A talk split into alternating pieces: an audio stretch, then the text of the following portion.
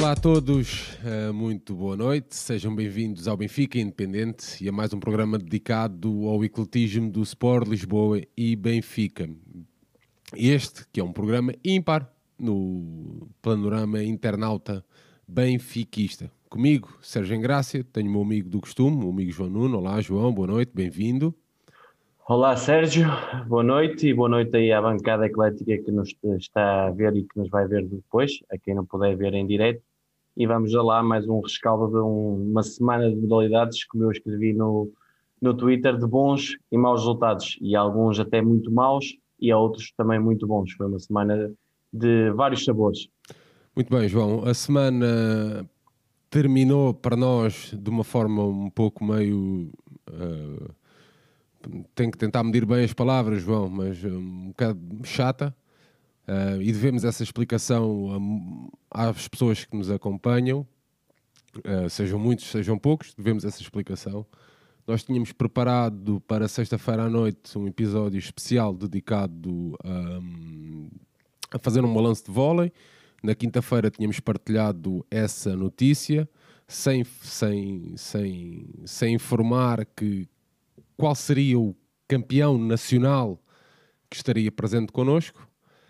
Um, pois bem, qual foi a nossa surpresa? Que passado uns minutos, o atleta, um grande atleta, e quero mesmo deixar isto aqui em direto, um grande atleta, nos responde a dizer que infelizmente não podia honrar com o seu compromisso, que tinha assumido connosco, um, porque ainda tinha contrato com o Benfica, qual foi a nossa surpresa, se não que no dia, anterior, no dia seguinte, na sexta-feira de manhã, o Benfica lança um comunicado a dizer que hum, a agradecer toda a dedicação do atleta e tal, hum, uma despedida. Uh, eu, João, não continuo sem perceber este ódio que o Benfica tem, e vou dizer o Benfica de uma forma, entre aspas, que o Benfica tem aos benfiquistas, não consigo perceber e não consigo perceber porque é que não se permite que atletas falem com adeptos, que expliquem, que deem o seu ponto de vista sobre uma época, uma grande época de conquistas, uh, ainda por cima de uma secção que já tinha terminado todas as suas competições e de um atleta que estava a terminar a sua ligação com o clube. Portanto, da nossa parte, o João já vai falar, mas da minha parte, uh, pedir desculpa a quem estava a contar com esse episódio da sexta-feira, uh, mas deixar aqui uma palavra ao Pinheiro, que foi, um, que foi e é um grande homem e um grande atleta, João. Sérgio, isso mesmo. Olha, no, resumindo e, e baralhando no meio disto tudo, quem perde é apenas e só o Sport Lisboa Benfica, aquele clube que é democrático, que é dos adeptos, dizem, eh, ou diziam os nossos pais, os nossos avós, mas que hoje em dia é tudo menos isso. É, é pouco democrático ou nada democrático e não é dos adeptos, porque nem aproxima dos adeptos, porque isto é claramente uma é um atentado ao que é o Benfica, porque o Benfica é, é falar com os adeptos, é aproximar os adeptos, então em termos de pandemia, que não podemos estar ao longo de uma época nem em pavilhões, nem em estádios, e podemos ter aqui um jogador uh, que até fez parte de uma equipa maravilhosa, uma equipa que tem dominado uma modalidade, que tem dado muitas alegrias ao clube, e podia estar aqui a debater com adeptos, e até numa forma de, tendo ele acabado o seu compromisso, o seu contrato com o Sport Lisboa, acabado o contrato, ou seja, o Benfica ter feito o comunicado a dizer que não continuava no clube, uma forma de homenagem a um atleta que até é benfiquista, por parte dos adeptos que gostam dele e que gostam de saber coisas ligadas à modalidade, à própria época. Portanto, no final das contas, oh, João, mas não, vez... oh, João, não é só das pessoas que gostam e das pessoas que têm alguma ligação à modalidade. É de benfiquistas que também não estão por dentro da modalidade. E que, podem, que pode ser mais uma forma de levar ser... mais pessoas ao Epá, pavilhão. É exatamente isso, mano. Estás a ver? É, claro. Essa, essa, essa, é que é, essa é que é essencial. É mostrar às pessoas quem é o Pinheiro fora daqueles dois minutos de vídeo, ou seja o que for. Ou seja, e tu disseste aí uma coisa importante que é, eh, fez uma boa época, já tinha, já tinha acabado a época, tudo mais, numa, numa modalidade uh, vitoriosa. Mesmo que não fosse uma modalidade vitoriosa, mesmo que o jogador não, não acabe, isto é assim, obviamente que existem podcasts, existem espaços, uns diferentes dos outros. Já se percebeu aqui durante as, várias semanas, como tu disseste, já vamos no programa 48, creio que é isso. Sim. São várias horas, são se calhar mais de 100 horas dedicadas a falar de ecletismo. Como as pessoas já viram entre mim e, e, e eu e tu, ninguém está aqui para denegrir o Benfica. Obviamente está aqui para dizer a verdade, está aqui para dizer o que pensa. Mas se um atleta vem aqui, o que nós queremos é enaltecer o atleta, a carreira do atleta, o que ele fez pelo Benfica e a sua modalidade. Como nós falamos no Benfica de quarentena, com vários atletas que deram muito ao clube, uns mais, outros menos, mas o que nós quisemos falar João, foi. qual, del- qual deles, qual deles, em, em qual dessas conversas, em qual dessas conversas nós, ah, de alguma forma, ah, denegrimos o nome do clube? E podíamos, e, e- e se e se quiséssemos eh, complicar a vida ao clube, falar ainda pior do clube, até em algumas modalidades era muito fácil ir por aí, mas nós não queremos isto, nós queremos até a nossa crítica, muitas vezes, é, muitas vezes não, é sempre construtiva. Quando eu digo aqui que um treinador não serve, é, é porque eu acho que é o melhor para o Benfica, não eu acho que quero bater naquele treinador. Eu não tenho nada contra as pessoas. Às vezes posso ter algo contra os treinadores, os jogadores, por não estarem a, a- a- por não estarem a fazer aquilo que eu acho que o Benfica merece, mas eu tenho total respeito por todas as pessoas que servem o Benfica e que dão tudo pela camisola ou seja pelo cor do Benfica. Por isso, o que nós queríamos aqui era aproximar os adeptos a uma modalidade querida, e não só as queridas, mas neste caso a voleibol que já tinha terminado a época, como se nos dessem a oportunidade de fazer um, um podcast, um programa desses balanço de época com o Tomás Barroso do, do, do, do basquetebol, nós não tínhamos qualquer problema e até uma modalidade teve uma época horrível, mas também é para ser falada, porque é, é nas- nos momentos maus que o Benfica também tem que ser falado, tem que ser discutido. Como eu costumo dizer aqui, nem tudo está bem quando, tá- quando- nem tudo está bem quando, quando, Quando se ganha. é só vitórias, quando se ganha, nem tudo está mal quando se perde. Pá, é, é discutir Benfica. O Benfica, o Benfica, como eu disse no rescaldo do futebol, falta muito Benfica ao Benfica. E isto é mais uma prova disso. Só estão a fazer mal ao clube. Quando pensam que quero, posso e mando ao, ao ter este, este tipo de atitudes, estão a piorar a sua relação para com os adeptos. E depois não se queixem de atitudes que os adeptos possam ter em determinadas eh, Assembleias Gerais, nos estádios, no- nos pavilhões, porque infelizmente é o Benfica que parece que querem ter. E pronto. É João, isto. é que das duas uma, o Benfica e bem tem permitido que atletas, e não estou a falar do futebol, estamos a falar é única e exclusivamente de modalidades de pavilhão, ok? Já nem vou para os atletas olímpicos, estou a falar única e exclusivamente dos atletas de, de pavilhão. Tem permitido que atletas, atenção, não tem sido, hum, não tem sido feito sem conhecimento, algumas, algumas conversas, tem permitido e bem, e bem, que atletas vão a outros projetos de pessoas que também se, provavelmente também se esforçam, algumas até odeiam o Benfica, mas pronto, é o que é. Tem permitido que esses atletas vão lá e eu só posso assumir uma coisa, que é, das duas uma, ou é alguma coisa contra projeto, um projeto independente de benfiquistas, ou então, desculpem-me, é alguma coisa contra mim, pá, eu não vejo outra explicação. Portanto, este espaço é que eu partilho com o João, é um espaço de opinião dos dois. Claramente o João é o entendido, mas neste caso eu faço mesmo questão de dizer que é, já não é a primeira vez, já não é a segunda vez, já não é a terceira vez. E não é dizerem não. O problema está aqui, é o, o enganarem, é o gozarem com pessoas que dedicam parte de, grande parte da hum, grande parte ou mais de grande parte ainda da sua vida a tentar produzir alguma coisa que possa numa fase difícil da vida dos benfiquistas, em que estão completamente afastados do pavilhão, em que, em que nós tentamos de alguma forma trazer aqui os benfiquistas para, para perto, para partilhar histórias, vivências.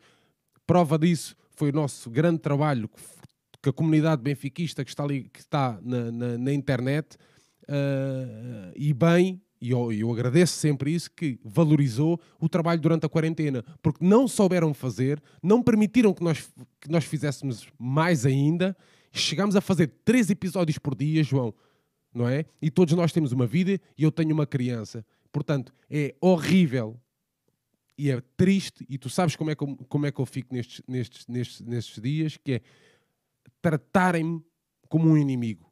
Nunca, nunca, nunca vou conseguir entender isso. Porque independentemente das opiniões que nós possamos ter deste ou daquele uh, treinador, desta ou daquela forma de liderança, desta ou daquela. Pá, independentemente disso, nós, nós somos benfiquistas.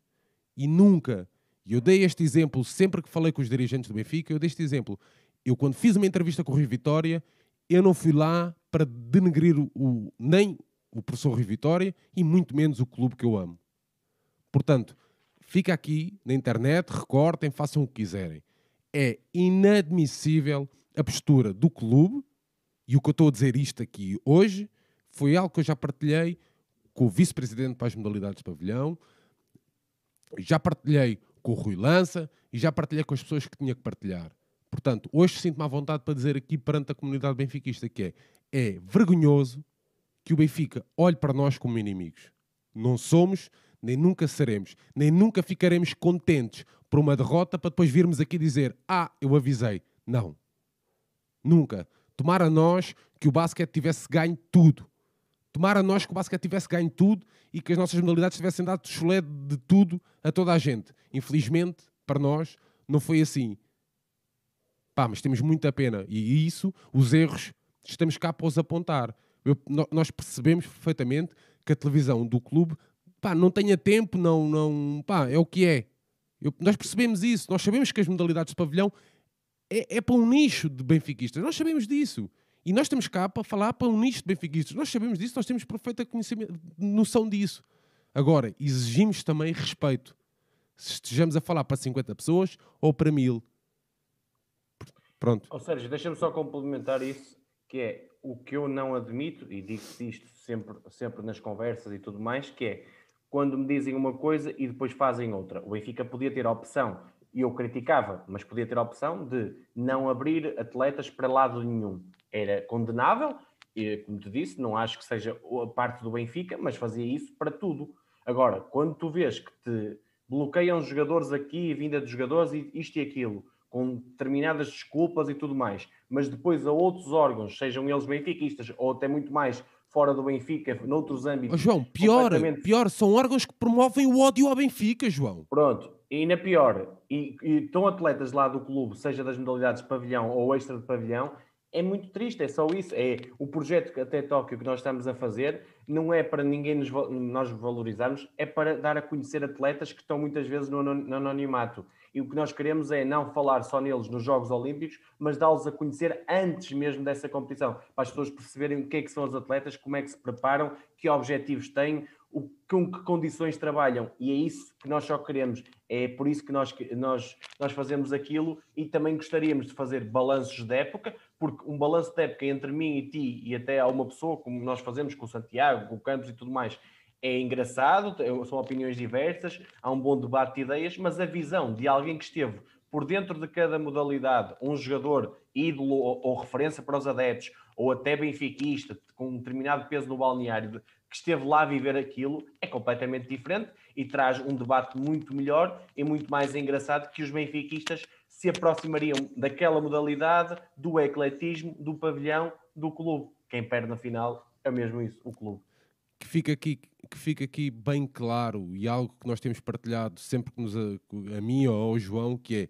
o nosso objetivo é apenas um assim que seja possível assim que os pavilhões que têm sido uh, pá, têm ficado de lado de toda a retoma de adeptos ou de, de, de público tem ficado tudo de lado mas assim que for possível o nosso objetivo é só que alguém que ouça este projeto ou alguém que nos acompanhe tenham interesse de ir ao pavilhão. É, eles falaram durante tá dois anos, eles falaram durante dois anos na nossa equipa uh, sénior feminina de basquetebol, na nossa equipa sénior feminina de futsal, disseram que as nossas, uh, nossas atletas de voleibol feminino foram umas grandes campeãs, independentemente de não terem chegado ao título.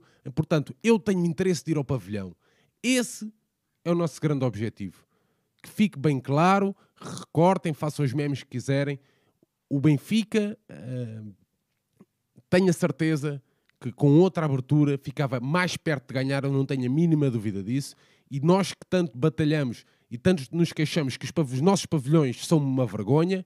É João, incoerência, depois, depois afastam os adeptos. E depois não podemos, percebes? Não podemos ter constantes entrevistas e, e eu não podemos ter constantes, constantes entrevistas de pessoas que nem sabem, pessoas que nem sabem se o vôlei é jogado com uma baliza ou com uma rede. Pá, isto é, é vergonhoso, é, pá, tenho muita pena de ter feito esta intervenção. É, foi a primeira vez no, neste, no, nestes 48 episódios que nós pá, tiramos tanto tempo para falar deste assunto, mas é um assunto que desde a semana passada que eu tirei, eu tirei a sexta-feira de férias, o João sabe disso, para dizer assim, pá, vou bem preparado para este episódio, pá, e acontece-me isto, e eu, ah, ah, pá, fiquei sem palavras, fiquei mesmo triste, porque é um ataque e é de, é de, de acharem que eu sou um inimigo, pá, quando eu não sou um inimigo do meu clube, pá. longe de mim, pá. eu perdi N merdas na minha vida à conta deste clube e não mereço que o clube seja me trate desta forma. João Nuno, estamos, estamos, fechados. Portanto, agradecer então à malta que estava na perspectiva de ter havido episódio, acabou por não haver. Olha, bola para a frente. João, próxima sexta-feira ao meio-dia continuamos no nosso segmento até Tóquio. Olha, vão ter uma conversa com uma, como eu escrevi hoje, uma campeã da resiliência, uma campeã da luta uma campeã que já teve no nosso clube, agora não está, eh, e ela vai explicar, se calhar, as razões para tal, que teve, teve em grande, é uma campeã que ainda agora se apurou para os Jogos Olímpicos, e imagine só, dois ou três dias depois de estar na Sibéria, está dois ou três dias depois a falar connosco, sentada uh, com, com muito cansaço por cima, mas a explicar-nos todo o seu trabalho, toda a sua preparação, o modo como age todos os dias e o modo como vê e gosta daquele desporto favorito dela, que é a canoagem. Joana Vasconcelos, seu nome, vão, não, vai ser um, um, programa imperdível porque está aí uma grande campeã que estará nos, nos Jogos Olímpicos. É isso mesmo. E tira, uh, como é que se diz, João? E desmistifica, não é? Uh, Sim algumas coisas que foram mal plantadas, esta é a expressão, que foram mal plantadas na comunicação social. João, vamos avançar então no nosso alinhamento. A nossa equipa sénior feminina de futebol foi campeã nacional uh, após vencer o jogo em Alvalade contra a equipa do Sporting Clube de Portugal. Isso mesmo, Sérgio. Olha, um, foi uma grande vitória, uma grande conquista. Uh, o Campeonato Nacional é sempre o objetivo mais importante de, de, qualquer secção e nesta não foge à regra. Fizemos uma boa prestação na Champions, ganhámos a taça da Liga eh, por duas vezes, a do ano passado e a deste ano. Perdemos a taça com o Braga e agora ganhamos o campeonato de uma forma inquestionável, com um 3-0 ao Sporting.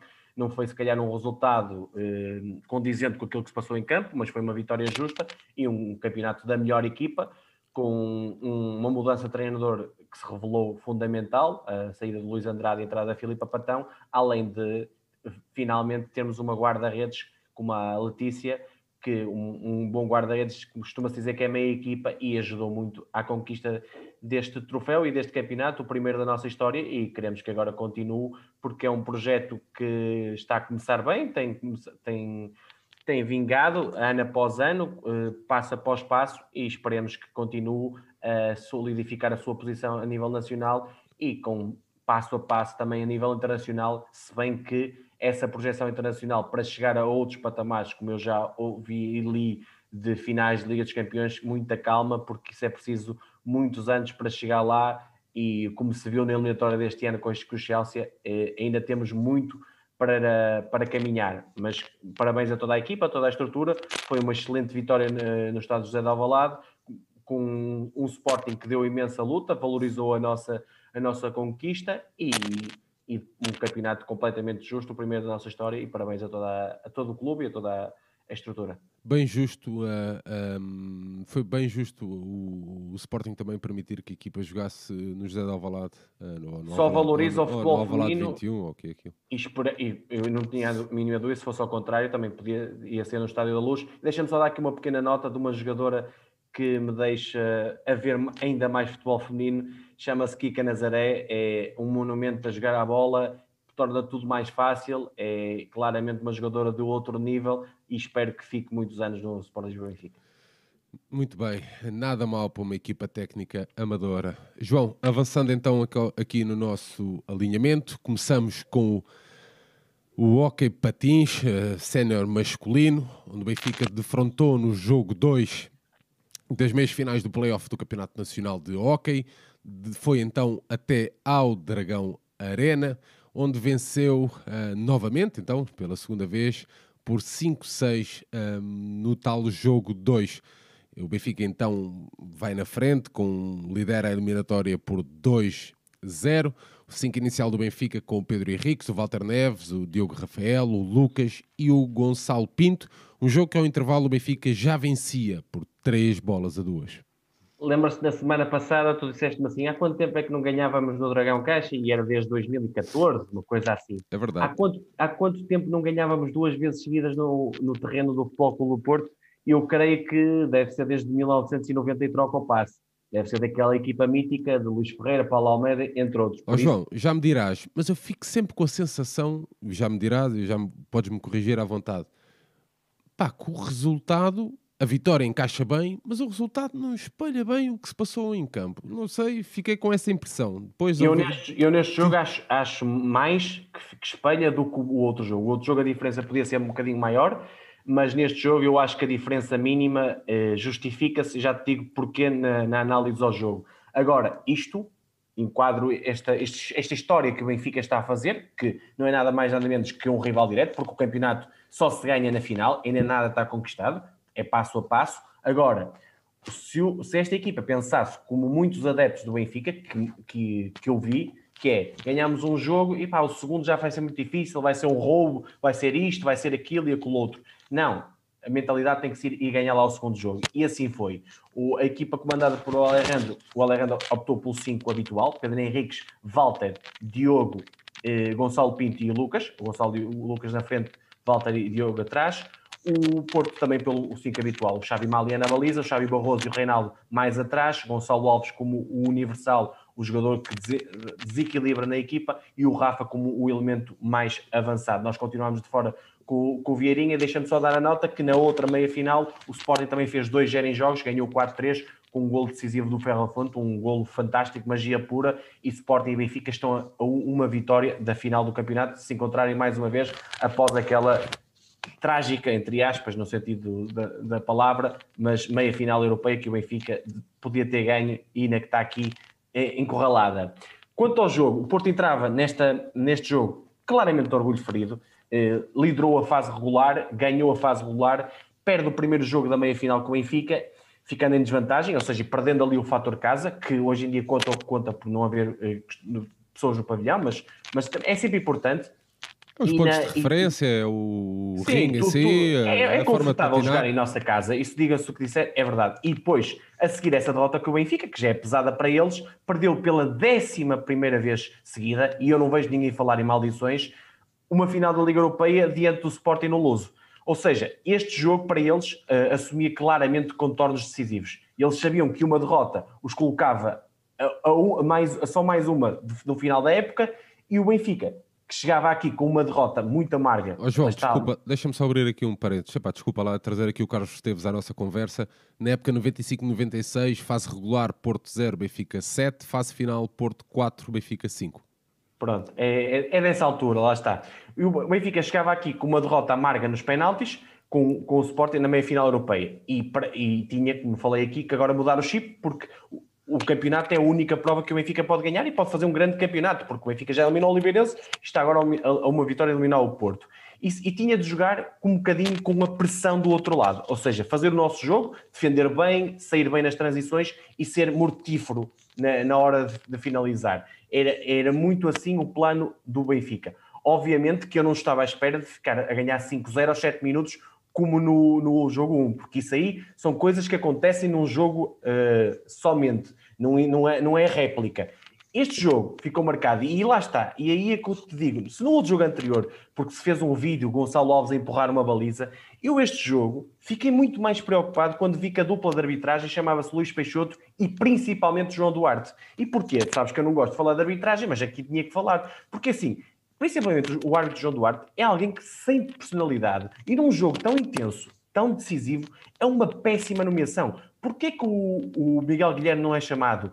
mesmo o Joaquim Pinto desta vida é muito mais tem que ser um árbitro muito melhor para este tipo de jogos e não um árbitro que não tem personalidade. É um árbitro que se. Então, se este jogo tivesse público, era uma coisa assustadora, porque ele ia meter o campo mesmo uh, completamente uh, enviesado e não podia ser. E isto eu começo aqui, porque eu não, não digo a posteriori, eu digo quando vi a nomeação, fiquei logo preocupado.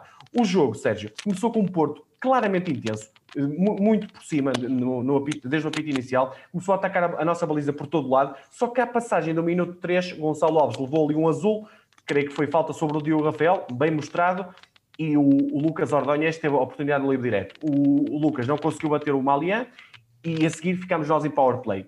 Na jogada em power play, e já com o Nicoli em campo, o, o bem, como já tinha feito no jogo 1, meteu o Nicolia, o Diogo Rafael, numa esticada de meia distância, logo abriu o ativo no Dragão Arena com a bola, com aqui também a sorte a beijar no nosso lado, mas nós procuramos a sorte, remata, a bola bate no poste, bate nas costas do, do Xavi e entra.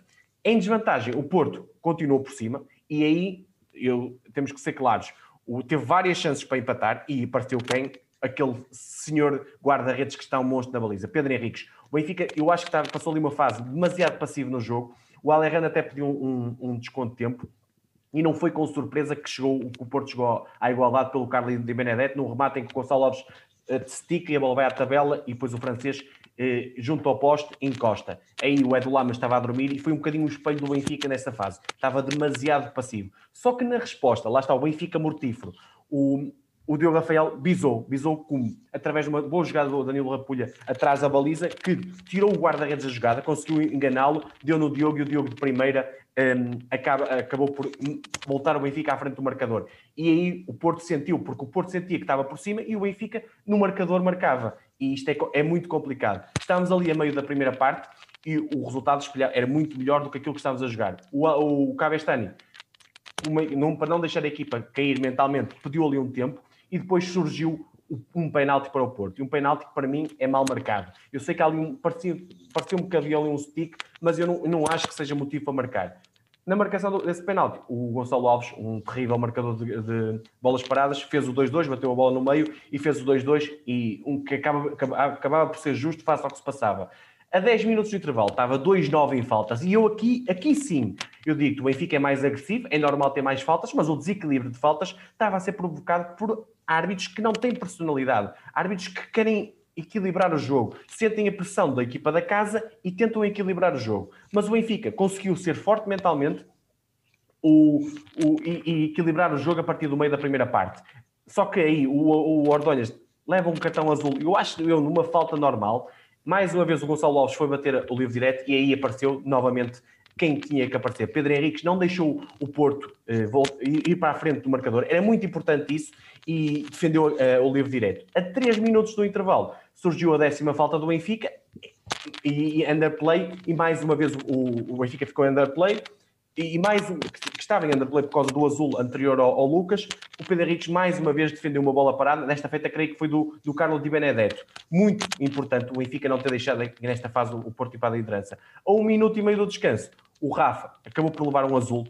Lá está, o critério manteve-se, mas eu acho que não é um azul, não é um azul claro, porque há tantas jogadas como aquelas, levar azul ali, mas pronto, mas pelo menos manter-se o critério. O Ordonhas foi bater o livro direto e com grande mestria e classe faz o 3-2 e assim recolhemos aos, aos balneários na frente. E isso foi muito importante, apesar de termos o dobro de faltas, creio que era 6-12, e aí foi muito importante. O Pedro Henriques, como aguentou a pressão do Porto, e depois nós já sermos muito eficazes nos momentos de chegada às grandes chances para finalizar e fomos, como costuma dizer na gíria futebolística, cirúrgicos a, a, a marcar. Obviamente, na segunda parte, o Porto vinha com tudo, que tinha que, que, atacar com tudo, mas aí eu acho que o Benfica começou a defender melhor. Não foi tão passivo, foi agressivo, foi intenso, conseguiu definir a, a defender melhor a sua baliza. Mesmo assim, o jogo uh, entrou ali num vai e num vai-vem onde o Pedro Henriques teve, e o 4-2 demonstra bem isso, que é o Pedro Henriques faz uma grande defesa no, e, e, logo a seguir no contra-ataque, e mais uma vez o Benfica mortífero,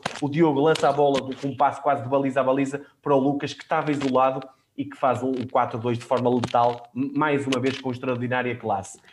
Faltavam aí, creio que 19, 20 minutos para o jogo e o Porto em desvantagem por dois gols, tinha que correr o risco de não ficar 2-0 no, no play-off. O Porto arriscou e conseguiu que o Benfica chegasse à 15 falta. Lá está, mais uma vez eu acho que os árbitros tendencialmente quiseram sempre equilibrar o jogo. Na execução do livro direto, Gonçalo Alves, mais uma vez, não, foi, não bateu o Pedro Henrique, Pedro muito bem e, e, foi muito, muito importante para manter os tais dois golos de diferença. João, Porto... tem, tem atenção aí ao, ao, ao, fio do microfone.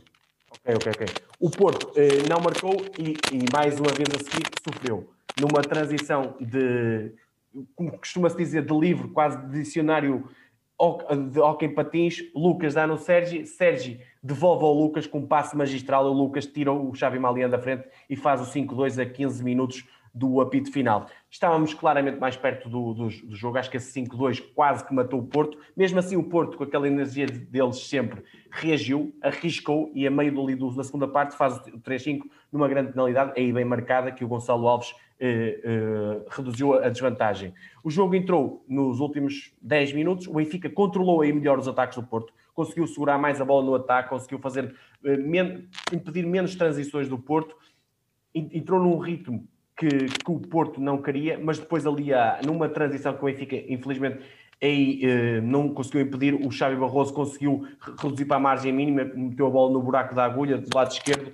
e reduziu a 8 minutos do fim para 5-4. Tudo em aberto, o Alejandro aí também teve muito bem, pediu desconto de tempo, a equipa acalmou e conseguiu continuar a controlar melhor a bola, esgotar o tempo de ataque, quase sempre, e o Porto, com muito mais coração do que com cabeça, apanhou pela frente quem? Um Pedro Henrique sempre de grande nível. E a 3 minutos e meio do fim, penalti claro a favor do Benfica, Edu Lamas foi bater e fez o 6-4 e praticamente ali deu um murro no estômago e definiu o vencedor. Ainda surgiu, uh, uh, ainda o Porto conseguiu reduzir a 30, 40 segundos do fim pelo Rafa, mas o Benfica geriu muito bem a vantagem e acabou justamente, como te disse no início, pela margem mínima face aos acontecimentos que privilegiaram, ou melhor, mostraram o Benfica super eficaz na hora do que tinha que ser e aí foi, lá está, foi aqui na, na mente, mentalmente e com o Pedro Henriques, claro, a grande nível, a, a dar mais um triunfo. Como te disse, ainda nada está ganho, agora, mas agora é certo, depois de 2-0 no Dragão Caixa, ou do Dragão Arena, não admito outra coisa que não, não seja estar na, na, na, final do campeonato. E espero que seja já no primeiro match point, no jogo de amanhã, às 20 horas no Pavilhão Fidelidade, Benfica-Porto, para já uh, carimbarmos o acesso à final contra um Porto que vai ter aqui que salvar quase três breakpoints em linguagem tenística, está entre a espada e a parede, e o MVP deste jogo são dois jogadores. O Lucas pelo hat-trick e por tudo que fez, com enorme classe a finalizar, e o Pedro Henriques na baliza, um, um muro autêntico, a carimbar uma época extraordinária, a melhor da sua carreira. Portanto, se houver jogo 4, amanhã jogo 3, às 20 horas BTV, se o Benfica ou e Bola TV, creio que também dá. Se o Benfica perder esse jogo, ainda há jogo 4 no domingo, 30 de maio, às 15 horas, também na BTV e na Bola TV. Se por acaso, esperemos bem que não, o Benfica perca os dois jogos em casa, há uma negra no, no Dragão Arena na quinta-feira, dia 3 de junho, às 15 horas do Porto Canal, sendo que a final penso que começa apenas no dia 6 de junho e do outro lado temos Sporting em Barcelos, com agora a eliminatória a ir para o terreno do Hockey de Barcelos. Muito bem, João. Um Passámos em revista então este jogo. Eu aqui, olha, falando de arbitragem, eu aqui acho que esta arbitragem teve muito mais influência do que propriamente no jogo 1. E não se falou tanto, lá está, não houve se calhar lances tão mediatizados. Está aqui o Carlos Esteves a partilhar que apita Joaquim Pinto e Miguel Guilherme. Pronto, lá está. E isso faz completamente muito mais sentido. Uma dupla experiente, já está habituada a grandes jogos e que tem personalidade. Pode errar, pode, já percebemos, já sabemos o, do que é que a casa gasta mais ou menos, mas é uma, uma dupla muito bem nomeada para este tipo de jogos. Muito bem, João, mas é como tu dizes, fechar amanhã, que é para não deixar, não deixes para amanhã o que podes fazer hoje, não é? Exatamente. Muito bem, João, passamos então para outras meias finais uh, de futsal masculino. A nossa equipa venceu no jogo 1 das meias finais do playoff da Liga Placar o, o Fundão por 3 bolas a 0 no pavilhão municipal do Fundão. O Benfica entrar então com o Roncaglio, o Nilson, o Robinho, o Xiscala e o Taebi. Ao intervalo, o Benfica já uh, vencia por duas bolas a zero. Olha, foi uma vitória boa, mas não convincente. Já vou explicar. 3-0 acaba por ser um 0, mas muito devido à exibição de Diego Roncardo. Na outra meia-final, o Sporting ganhou com muitas dificuldades no terreno do Porto Salvo 4-2, teve 3-2 até muito perto do fim e teve a correr riscos de levar um empate. E o Sporting teve muitas dificuldades, mas eh, eh, acabou, acabou vitorioso com o gol do Guita e assim Benfica e Sporting, tal como no Hockey Patins, estão a uma vitória da, da grande final, a final que aqui no futsal mais esperada. Do, do, do, nesta meia final temos do lado do, do fundão uma equipa que começou com, treinada pelo Nuno Couto e João Nuno Ribeiro, que é uma dupla, eh, com o Luan Muller, que tem sido um dos melhores guarda-redes do campeonato na baliza, Guilherme Meira, também um dos melhores fixos deste campeonato eh, nessa posição, nem e Mário Freitas, que é um jogador que eu aprecio muito, Mário Freitas, jogador internacional português, já passou por Benfica eh, e é um jogador desequilibrador, os dois alas, e o Jair Tavares como ala mais pivô, tendo o Filipe Leite o pivô no banco, mas que também teve muito tempo. O Benfica, como tu falaste, Diego na baliza, Nilson aqui, porque o Afonso ficou de fora, foi o jogador a ficar de fora com alguma surpresa para mim. Nilson como fixo, Robinho e Xiscala nas alas e o Taebi como tal ala pivô. Além do Afonso, o sexto estrangeiro já se percebeu claramente que é o Fitz. Tal como no, na eliminatória com o Braga, foi o Fitz a ficar de fora. Destacar aqui o regresso, já tinha sido na semana passada e eu não tinha dito aqui, o André Souza e neste momento Joel tem a enfermaria vazia e esperemos que continue assim e finalmente tem a equipa toda. Fundão este, que ficou no terceiro lugar do campeonato, fez uma equipa que tem feito uma excelente temporada, passou algumas dificuldades nos jogos com o Viseu, mas passou com um 2-0, eh, creio que foi um 2-0 e 2-1 os dois jogos. É uma equipa que tem, como falei, o Mário Freitas como o jogador, o melhor jogador, claramente, e o jogador mais equilibrado. Um guarda-redes que tem estado a fazer uma época boa, joga muito do 5 para 4 e depois um ala muito perigoso como o Ney, no 1 para 1, e, e, passa bem a bola, e depois um Gonçalo Meiro que tem sido um esteio defensivo da equipa tem uma dificuldade, que é uma, uma, equipa curta de qualidade de plantel em termos de, de, de, número. Eh, quando roda a equipa tem dois, três elementos e já estou a ser se calhar simpático. Quando chega ali ao oitavo, nono jogador já tem vários problemas. O Benfica entrava aqui como super favorito, o, o plantel lá está toda à disposição, mas também vinha de um período em que as divisões não têm sido boas. Apesar dos jogos com o Braga terem subido um bocadinho a qualidade. Sabemos que as derrotas na Taça Liga e na Champions pesaram muito sobre a equipa. Eu esperava aqui um Benfica melhor e claramente mais dominador, criando já a vantagem para depois fechar eh, na luz. Relembro-te que os dois jogos no campeonato, na luz vencemos 5-2 com bastantes dificuldades e mesmo no fundão ganhámos 6-3, mas a primeira parte estava 2-0 e não foi assim há tantas semanas, foi uma primeira parte muito fraca do Benfica. E esta primeira parte não foi assim muito melhor e já vou explicar porquê. O Benfica começou com mais bola, obviamente, é normal ter mais iniciativa, é melhor equipa, mas o fundão nunca uh, ficar na, na, sua defesa. Muita personalidade a discutir o jogo taco a taco. A primeira oportunidade acabou por ser do Taebi, mas foi ali um sol de pouca dura por parte do, do Benfica, pois o Benfica não estava a encontrar muitas soluções. Lá está, a tal dinâmica que falta, falta maior risco, parece uma equipa um bocado com falta de confiança. E o fundão, por outro lado, muito competente, e a criar claramente as melhores oportunidades do, ao longo do jogo. Lembro-me de chances do NEM, que o Diego defendeu muito bem, do Filipe Leite com duas bolas, uma bola ao poste e uma bola na segundo poste que podia ter feito o gol claramente e mandou ao lado, e outra bola do, do Mário Freitas que, que, atira por cima. E aí o Diego, claramente, como te referi um bocadinho, segurou o jogo. Nós tivemos uma oportunidade ali do Fábio Cecílio que atirou ao lado isolado, mas era claramente a equipa de fundão que estava por cima. Só que há aqui uma coisa que é, por isso é que o Benfica é o Benfica e o Fundão é o Fundão. O Benfica tem melhores jogadores. E isso, na altura da decisão, faz a diferença.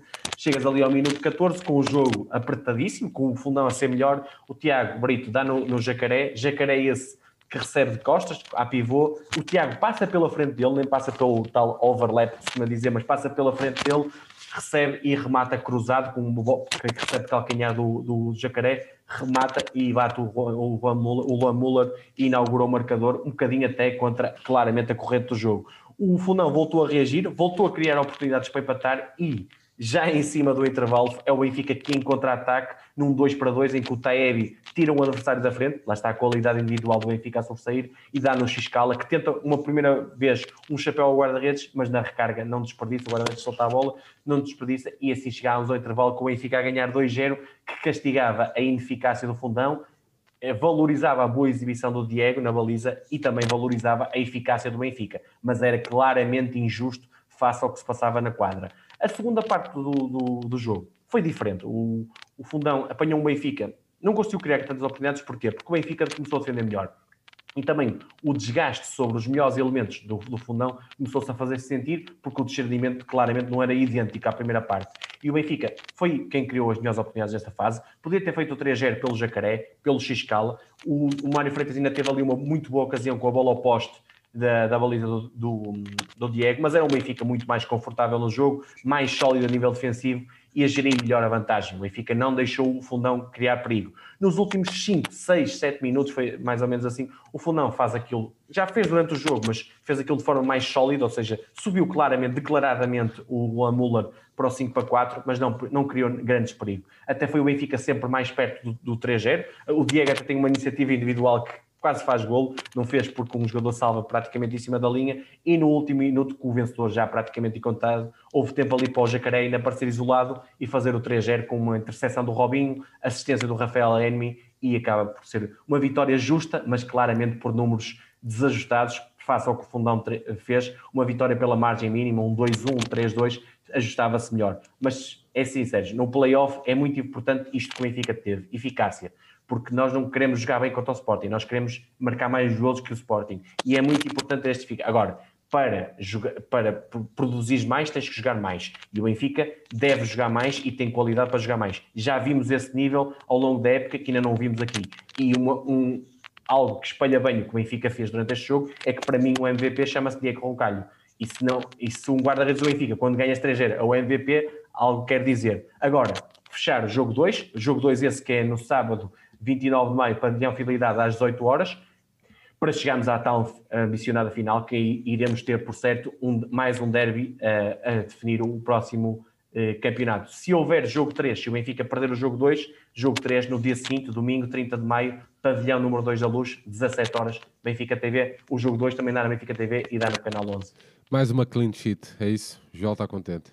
Isso, isso, isso. Mas desta vez é uma clean sheet muito por culpa não do processo defensivo, mas muito por culpa do guarda-redes. É uma clean sheet bem diferente do que nós fizemos ao longo da época, em que, eu, se bem te lembras aqui, dizia o Benfica não concede oportunidades. É, muito, é mais importante do que o Diego defender, é não conceder oportunidades. E aqui o Benfica concedeu muitas, só que a ineficácia, a, a grande exibição do Diego e a ineficácia do Fundão é que não permitiu Uh, que o Fundão tivesse golos no marcador. João, o, o, Nuno levanta aqui uma, uma, uma, questão aqui no chat que é um, a questão também de já saber as saídas e as entradas de alguns jogadores. Achas que de alguma forma pode afetar eh, a equipa, não? É, é sim, uh, Sérgio, se formos por aí, o Sporting também sabe. Eu sei que o Guita agora renovou, mas também se sabe que o Tainan não vai ficar, que o Rocha não vai ficar. Não podemos entrar por aí. Os jogadores são profissionais, têm que dar tudo até a última gota. Obviamente, se tiverem um futuro definido, é, é o que tem que acontecer. Já sabemos que isso, isso vai acontecer em todas as modalidades. É normal o mercado rolar ao longo da época. Se, se os que vêm para nós, nós valorizamos. Os que estão entre nós, nós temos é que lhes dar todo o apoio e esperar que eles rendam o máximo. E se vais por aí, o Tiago Brito que foi dos melhores elementos deste jogo, é quem se fala que vai sair e, no entanto, não é só pelo golo, mas pelo que tem exibido, tem claramente mostrado que é uma mais-valia para o Benfica e para a Seleção Nacional e se for para o Braga, será para o Braga também. Muito bem, João. Fechamos então aqui a nossa equipa sénior eh, masculina de futsal. Vamos até ao handball, eh, que se a nossa equipa sénior masculina de handball uh, defrontou o Sporting Clube um, da Horta uh, no pavilhão da Escola Secundária Manuel de Arriaga, no, no passada noite de sábado, o encontro correspondente à 28ª jornada do Campeonato Nacional de Handball, uh, sendo que uh, depois deste jogo o Benfica então defrontará o Sporting. O triunfo caiu para o Sporting Clube da Horta, 28-26. João, a formação inicial do Benfica com o Hernandes, João Paes, o Arnau, Francisco Pereira, o Belon, o Matic e o Paulo Moreno. Ao intervalo, o Benfica perdia por 12 ou 11. Olha, não sei se te lembras da derrota que o Basquete teve na Maia e a derrota que o Basquete teve no Galitos. Isto é muito idêntico, ou seja, aqui não perdeu o plantel, a falta de soluções que vemos falando ao longo da época. Aqui perderam os jogadores. Isto não se pode, não se pode admitir de maneira nenhuma. E se, é, se nós vamos aqui, se o treinador e, e, o, e a estrutura do handball quer pedir mais reforços, não é com exibições dessas que vai ter moral para isso. É porque para se pedir é preciso demonstrar. E depois tens, se calhar tens alguém da, da direção a dizer, mas para perder com Horta, não, não, não te chega esta equipa? Claro que chega. E isto, esta derrota é absolutamente vergonhosa. Não, não há outra palavra. Deixa-me só dar aqui a questão. que nesta jornada o Porto sagrou-se bicampeão nacional de forma totalmente justa, a 28ª vitória em, 20, em 28 jogos e vão ganhar os dois jogos que faltam, que é com o Gaia e com o Boa Vista, as duas equipas eh, completamente de outro nível. O Porto vai fazer um campeonato completamente limpo, que já não perde há imensos jogos, é, ganhou 35-32 nesta jornada e foi uma excelente homenagem, bonita homenagem que fizeram a Alfredo Quintana depois do título com uma foto que para mim é absolutamente épica, pese embora o clube que é, isso para mim está muito a, abaixo do que era Alfredo Quintana. O e, Sporting, e com a esposa a entregar o troféu. Isso, isso, é fantástico. Pá, acho que foi mesmo bonito. Obviamente que é para um momento muito trágico, uma coisa incrível, no, no mau sentido, mas, mas é, é, acho que foi muito digna aquele, aquela entrega da taça. O Sporting ganhou 31-28 ao Belenenses e com a derrota do Benfica carimba o segundo lugar, agora só tem que ganhar os dois jogos, só tem que pode perder na luz e só tem que ganhar o último jogo. O Boa Vista, surpreendentemente, ganhou 37-34 no terreno do Setúbal, mas não vai fugir ao último lugar. São Joanense perdeu em casa com o Gaia, o Gaia eh, definitivamente eh, garante a manutenção. O Madeira ganha 29-25 ao, um, eh, ao, eh, ao ABC.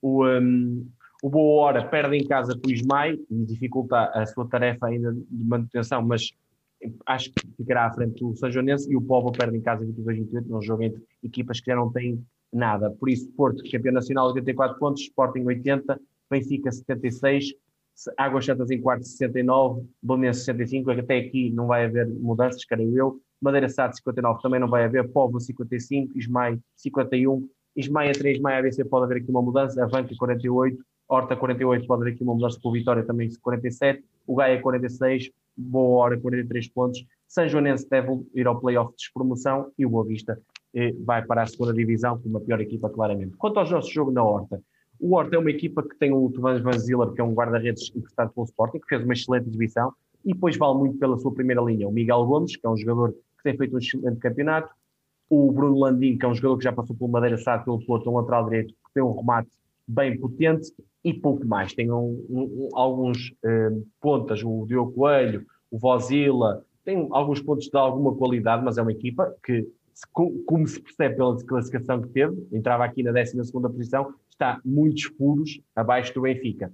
O Benfica que entrava com o Serguei na baliza, João Paes e o Carlos Martins como pontas. O Carlos Martins entrava pelo lugar do Matites na, na, defesa de ataque, o Arnaldo na lateral esquerda, o Belon na lateral direita e o, e o Kiko como central. E o Paulo Moreno como pivô. Lá está. Alguns, o Keita ficou de fora da convocatória, não sei se está novamente lesionado, e o Kukic continua, creio que já falta pouco para o seu regresso e o teremos apostos para a Final Four da, da taça. Mas tínhamos o, o o no banco, o Ramel no banco, o Niocas no banco, algumas opções discutíveis, mas aqui eu não vou por aí. Acho que qualquer equipa do Benfica tem que ganhar a Horta. Porquê? Porque o Horta é uma equipa que tinha 6 vitórias, 6 empates e 15 derrotas antes deste jogo. 12 posição. É uma equipa que conseguiu alcançar a manutenção nos últimos jogos, ganhou o Gaia e ganhou o ABC, mas, mas era quase praticamente impossível ganhar este jogo.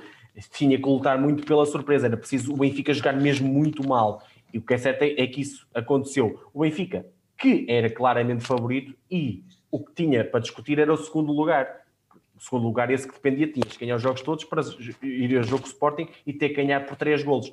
Mas não aconteceu. É que era importante, depois da derrota com o Porto, voltar às vitórias e voltar às boas exibições, nem que seja como preparação para a final, para a final um, fora da taça. Repara que nos jogos entre Benfica e, e Horta, e já tínhamos tido um aviso na luz, onde fizemos um péssimo jogo e ganhamos por 27-22, mas melhorámos e até fizemos um bom jogo nos quartos final da taça, quando enfrentamos o Horta, em que ganhámos 33-19 por 14 gols de diferença. Veja só a diferença entre as duas equipas. Bem sei que não estava o Bruno Landim, mas o Benfica fez aí um bom jogo. Mas quanto a este jogo, desde o apito inicial, se percebeu que era um Benfica, daquele Benfica, que eu tenho aqui falado muito, dos serviços mínimos, ou seja, jogar o que o jogo lhe pede.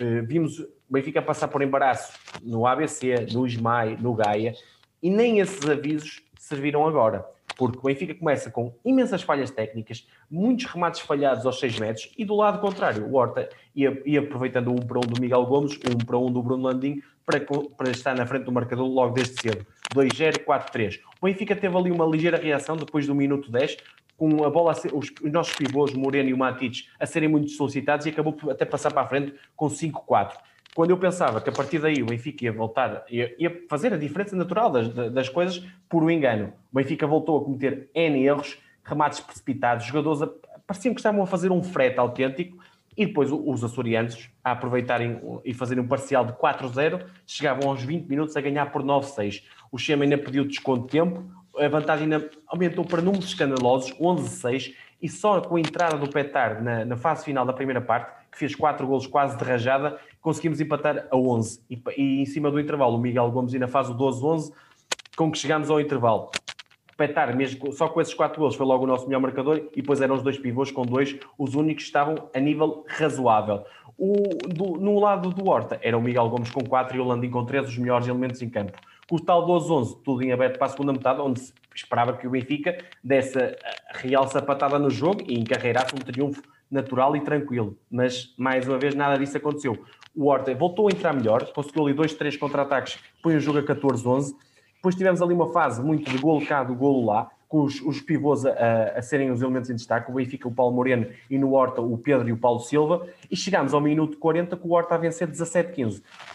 O Benfica, aí, eu até, estava a comentar o jogo com o Santiago durante, durante a partida. O Benfica eh, igual à partida a 20 golos, com golos do Niocas e do Arnau, que, que até jogou a ponta a meio da segunda parte, e pensava eu, pronto, agora empatámos o jogo, vamos, vamos definitivamente para isto. E o Benfica voltou outra vez ao jogo passivo, a imensos erros, a jogadores a cometerem falhas infantis e depois o, o Horta a acreditar no resultado, o Landim, principalmente em destaque na primeira linha, continuou à frente à entrada dos últimos 10 minutos, 23-22, o Petar ainda empata ali a 24 igual, mas depois o, o Horta com ataques prolongados foi encontrando sempre a solução no pivô, no Pedro Silva, que conseguiu dois gols de vantagem ali na fase final e aguentou até ao fim.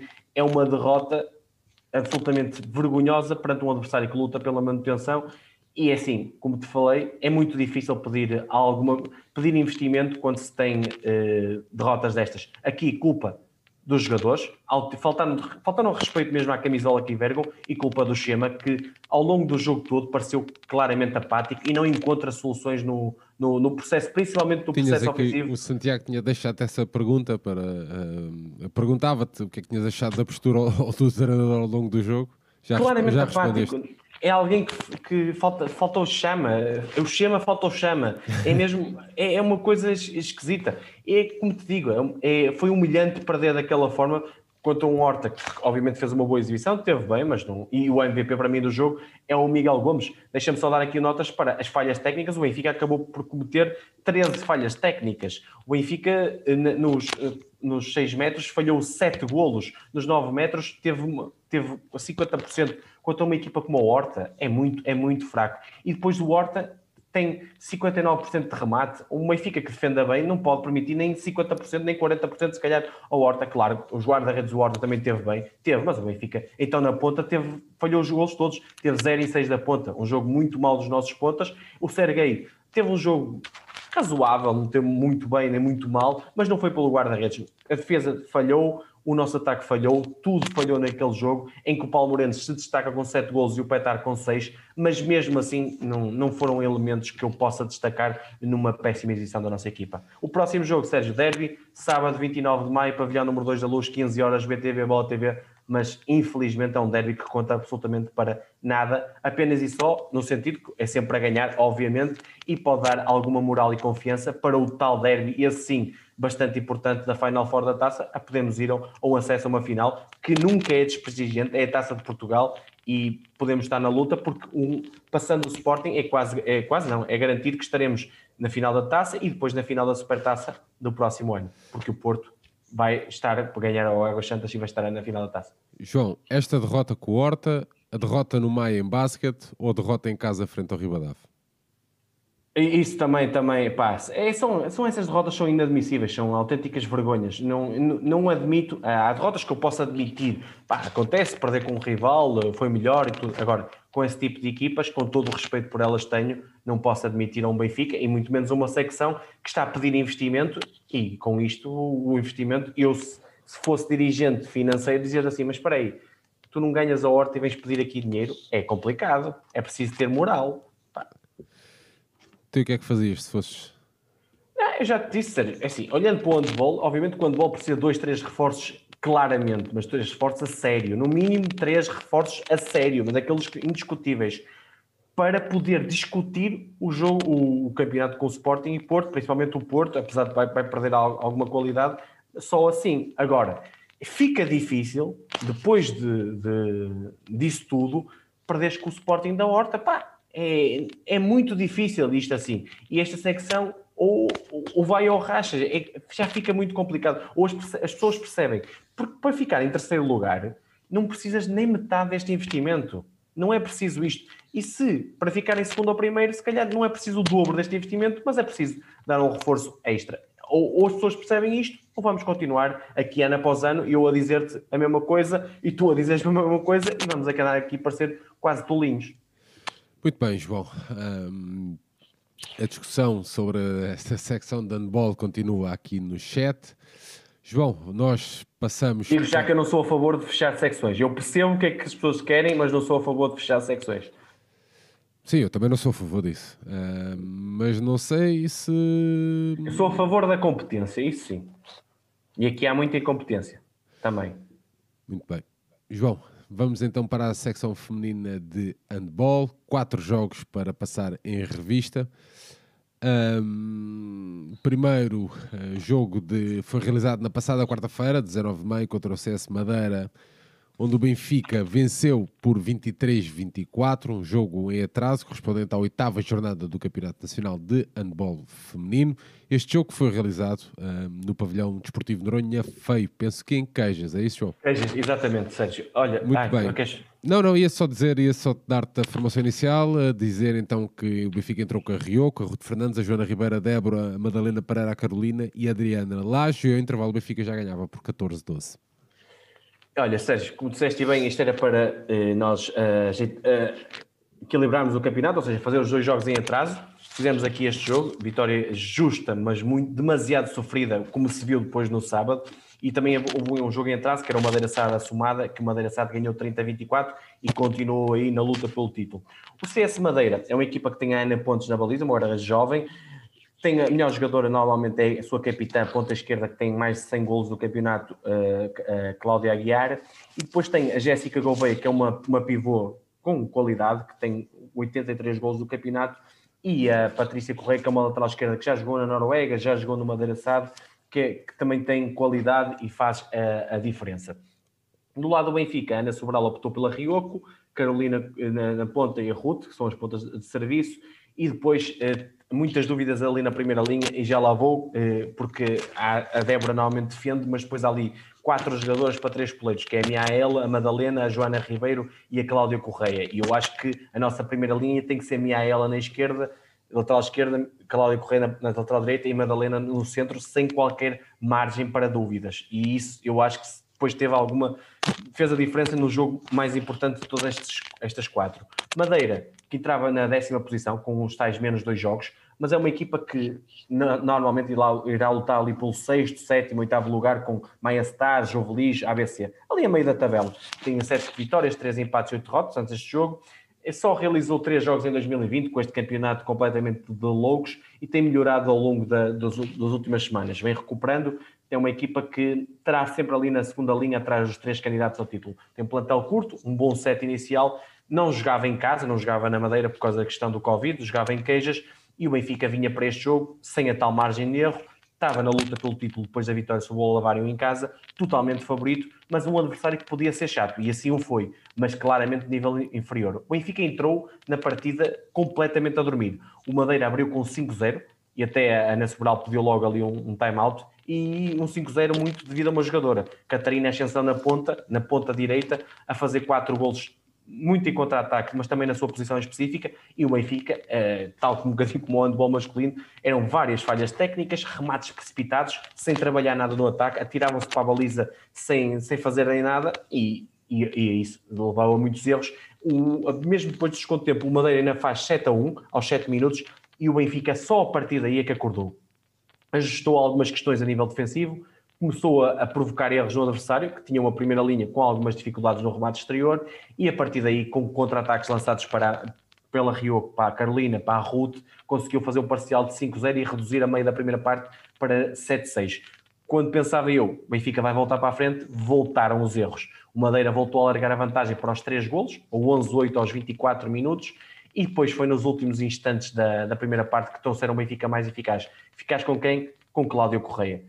Eh, Cláudio Correia, que é claramente uma das, melhores jogadoras a finalizar, a rematar a baliza, aproveitou ali várias transições rápidas e colocou o Benfica pela primeira vez no marcador aos 12 13 inalargamos com um gol em cima dela, mesmo em cima da buzina, e ela era um destaque claramente. A partir do momento em que ela entrou, fez seis golos e a Carolina Gomes, com quatro, também era uma jogadora eh, importante. Na defesa, a entrada da Miaela e da Nádia aumentaram claramente a agressividade. Mas para mim, quem estava a brilhar e ao longo destes quatro jogos brilhou, chama-se Rio Kamitani. Eu que no início da época tinha algumas dúvidas em relação a ela, fazer uma, uma extraordinárias exibições, claramente o nosso elemento mais consistente ao lado da Miaela, mas na baliza fizemos ali a diferença. Mas ia tudo em aberto para a segunda parte, no geral, os primeiros 20 minutos, os primeiros 30 minutos foram uh, fraquinhos, porque assim, nós, este jogo foi numa quarta-feira e na quinta íamos já com madeira assada. Teoricamente, este jogo era para ganhar com consistência e depois rodar o plantel. A Ana Sobral, de certeza que pensou assim o jogo, mas como o resultado estava equilibrado. Como aconteceu no fim de semana depois, não é? Não podemos, exatamente, não podemos, não podemos fazer isso. Tinha que ser a carne toda no assador desde o, na segunda parte. Voltámos a entrar muito mal na segunda parte o Madeira passou para a frente com 17, 16 ao, ali aos 40 minutos. Novamente, demasiados erros no ataque, muito pouca eficácia no remate, precipitações no passe, tomada de decisão horrível. E os madeirenses iam aproveitando com a, a capitã a ponta Cláudia Guiar em evidência uh, nessa fase do jogo. O equilíbrio era a nota dominante até, até ao, ao fim. Houve uma vantagem máxima de dois golos, o Benfica 21, 23, 22, 24 e já nos instantes, já dentro dos instantes decisivos, e depois aí nessa fase decisiva apareceu um joker, um joker que não estava no programa, que se chamava Joana Reis, que até acabou por fazer os dois últimos gols do Benfica, uma jovem que entrou muito bem, foi muito importante, e na baliza a, a Rioco, que nos momentos decisivos, que podia ter, ter dado o empate para o CS de Madeira, Clube Sport de Madeira, segurou a vitória com duas, duas de muitas defesas que fez ao longo do jogo e salvou-se o mais importante, que foi uma vitória demasiado sofrida que não revelou a diferença de qualidade dos plantéis e muito por culpa do mau jogo ofensivo do Benfica, principalmente aí com vários dos problemas que eu tenho falado aqui ao longo da, da temporada, pouca continuidade no ataque, pouca dinâmica, demasiadas falhas técnicas, pouca eficácia e, e consistência no remate, quer aos 6, quer aos 9 metros, MVP claramente a Rioco, e, e deixa-me destacar no, no, Madeira a Catarina Ascensão com 9 golos e a Carolina Aguiar com 5, e do Benfica o Cláudio Correia com 8 e a Carolina Gomes com 6. João, na quinta-feira o Benfica a defrontar então o Madeira SAD, um jogo correspondente à nona uh, jornada do Campeonato Nacional. O Benfica e o Madeira SAD a empatarem em 24 golos.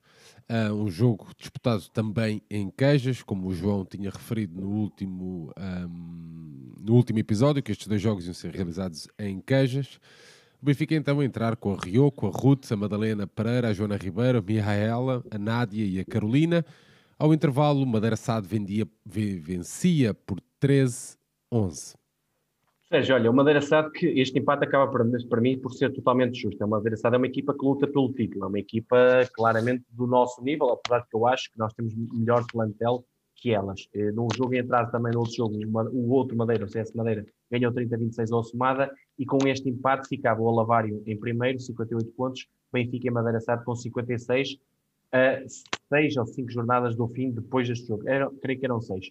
Madeira, que tem Nádia Nunes, eh, é uma Madeira que mudou totalmente a equipa, uma Madeira que nesta época poucas jogadoras se mantiveram. Por isso é uma equipa que não se conhece muito bem. A Nádia Nunes, que veio da outra equipa de Madeira, como no guarda-redes, a Cátia Azevedo como central, central essa que veio do Alavário, que é das melhores centrais a nível uh, do campeonato, ponta esquerda que também veio do Madeira, a Luana Jesus, a Grace Santos que veio do Alavário também, lá está o, o, o Madeira sabe buscar jogadoras a todo lado, a Ney Duarte, que, que é ponta direita, que veio do Colégio de Gaia, e a Maria Duarte também veio do Colégio de Gaia, que joga, joga lateral, direita, mas é mão, é mão uh, direita. E a Lídia Ventura, que é uma brasileira, que já está, creio que essa era a única do set inicial que se mantinha no, no Madeira SAD, que é uma pivô, a Lídia Ventura, brasileira, que, que de boa qualidade. Também no banco tem várias soluções, não tanto como o Benfica. O Benfica esse começou com a, a sua equipa lá está, a Joana Ribeiro, na minha opinião, devia, não devia ter jogado, devia ter jogado a Cláudia uh, Ribeiro, como falei no jogo anterior. Madeira sabe que é uma equipa que tem dominado o, o handball feminino. Desde 98, 99, para se perceberem, conquistaram 14 campeonatos, mas nos últimos 10 só venceram 3. Ou seja, tem perdido alguma do, do domínio que tem, tem, feito no campeonato, no, no handball nacional. No, no, no, entanto, é um candidato ao título, só como Benfica, Lavário. Por isso, era um duelo importantíssimo nessa luta. O Madeira chegava com os mesmos pontos que o Benfica, 17 vitórias, um empate e uma derrota este jogo, perderam no terreno do Alavário e empataram surpreendentemente ali, creio que em fevereiro, não, fevereiro não, no último fim de semana, no fim de semana anterior a este jogo, no Colégio de Gaia. É, creio que em casa até, de eh, uma forma surpreendente. O Benfica tinha aqui um adversário que, do seu nível, perspectivava-se um jogo muito equilibrado e quem saísse aqui derrotado ficava praticamente fora do título quem saísse, se, se saísse o empate como saiu, as equipas mantinham, mantinham as, as, hipóteses, esperando que lá está, que totalmente o Madeira que ainda vai defrontar o Olavário, um, um desaire dessa equipa que acabou por acontecer no sábado. O, jogo, o Madeira sabe, começou melhor, apesar do primeiro gol ter sido o Benfica, aproveitaram várias falhas técnicas novamente do Benfica, vários remates precipitados. O Madeira jogou muito no contra-ataque e começou ali a ganhar 3-1, 5-3. O Benfica rapidamente reagiu aqui, não deixou tanta margem como no, no, no dia anterior e aos minuto 10 já, já estava a empatar 5 igual, através muito contra-ataque, na bem, Carolina Gomes e Ruto Fernandes em, em, destaque nesta fase e até chegámos ali à fase a meio da primeira parte em, em vantagem com, com 8-9, mas estava um jogo muitíssimo equilibrado.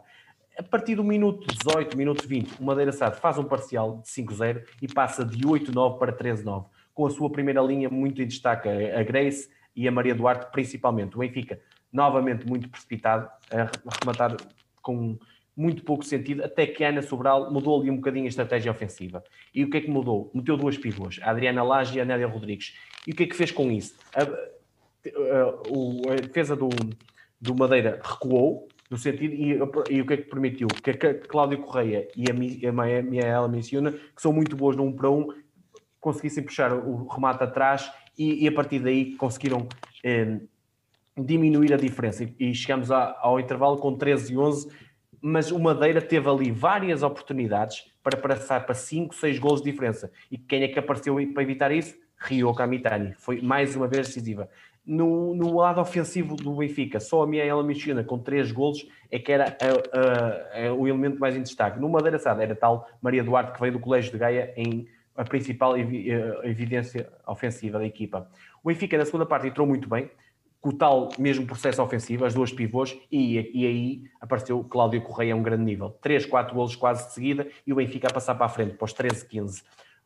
O Benfica estava aí no melhor momento da partida e foi aí que o Benfica falhou, porque teve várias oportunidades para aumentar a, diferença e revelou muita ineficácia. Deixou o jogo demasiado equilibrado para a parte final e na segunda fase da, da, da segunda parte o Madeira mudou o sistema defensivo, fez ali uma, uma defesa muito subida, pressing um para um praticamente em todas as jogadoras, e o Benfica não soube reagir com os tais dois pivôs e só com duas primeiras linhas, Ana Sobral devia ter reagido muito mais rápido. Devia ter colocado logo a Madalena, ou a Joana Ribeiro, ou até a Margarida Sapessoa. Não o fez. E o Benfica e o Madeira aproveitou alguns erros do Benfica nessa forma de jogar, fez ali um parcial de 5-0, entrou a vencer, uh, creio que a 7 minutos do fim, 28-19. Uh, a Mariana Azevedo estava muito bem, a central deles, estava a encontrar várias soluções ofensivas, a Ana Sobral, tardiamente, perdeu o, pediu o seu time-out, colocou finalmente a Madalena Pereira em campo e, e também, para mim, a melhor pivô ofensiva do Benfica, até agora que eu tenho visto,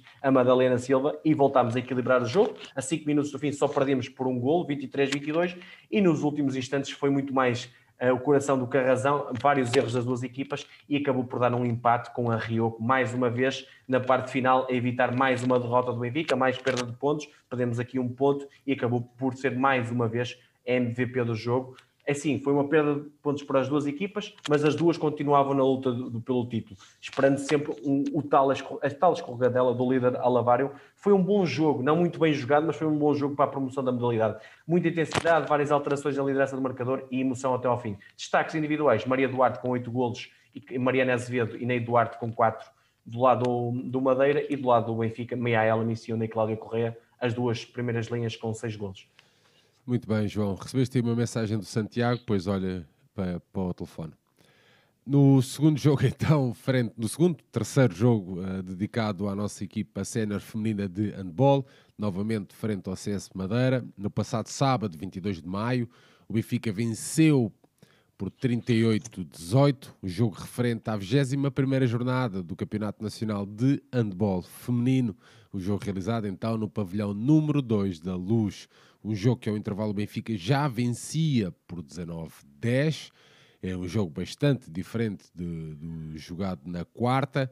O Benfica a entrar então com a Rioco, a Ruth Fernandes, a Madalena Pereira, a Débora Moreno, a Carolina Gomes, a Adriana Lage e a Madalena Silva.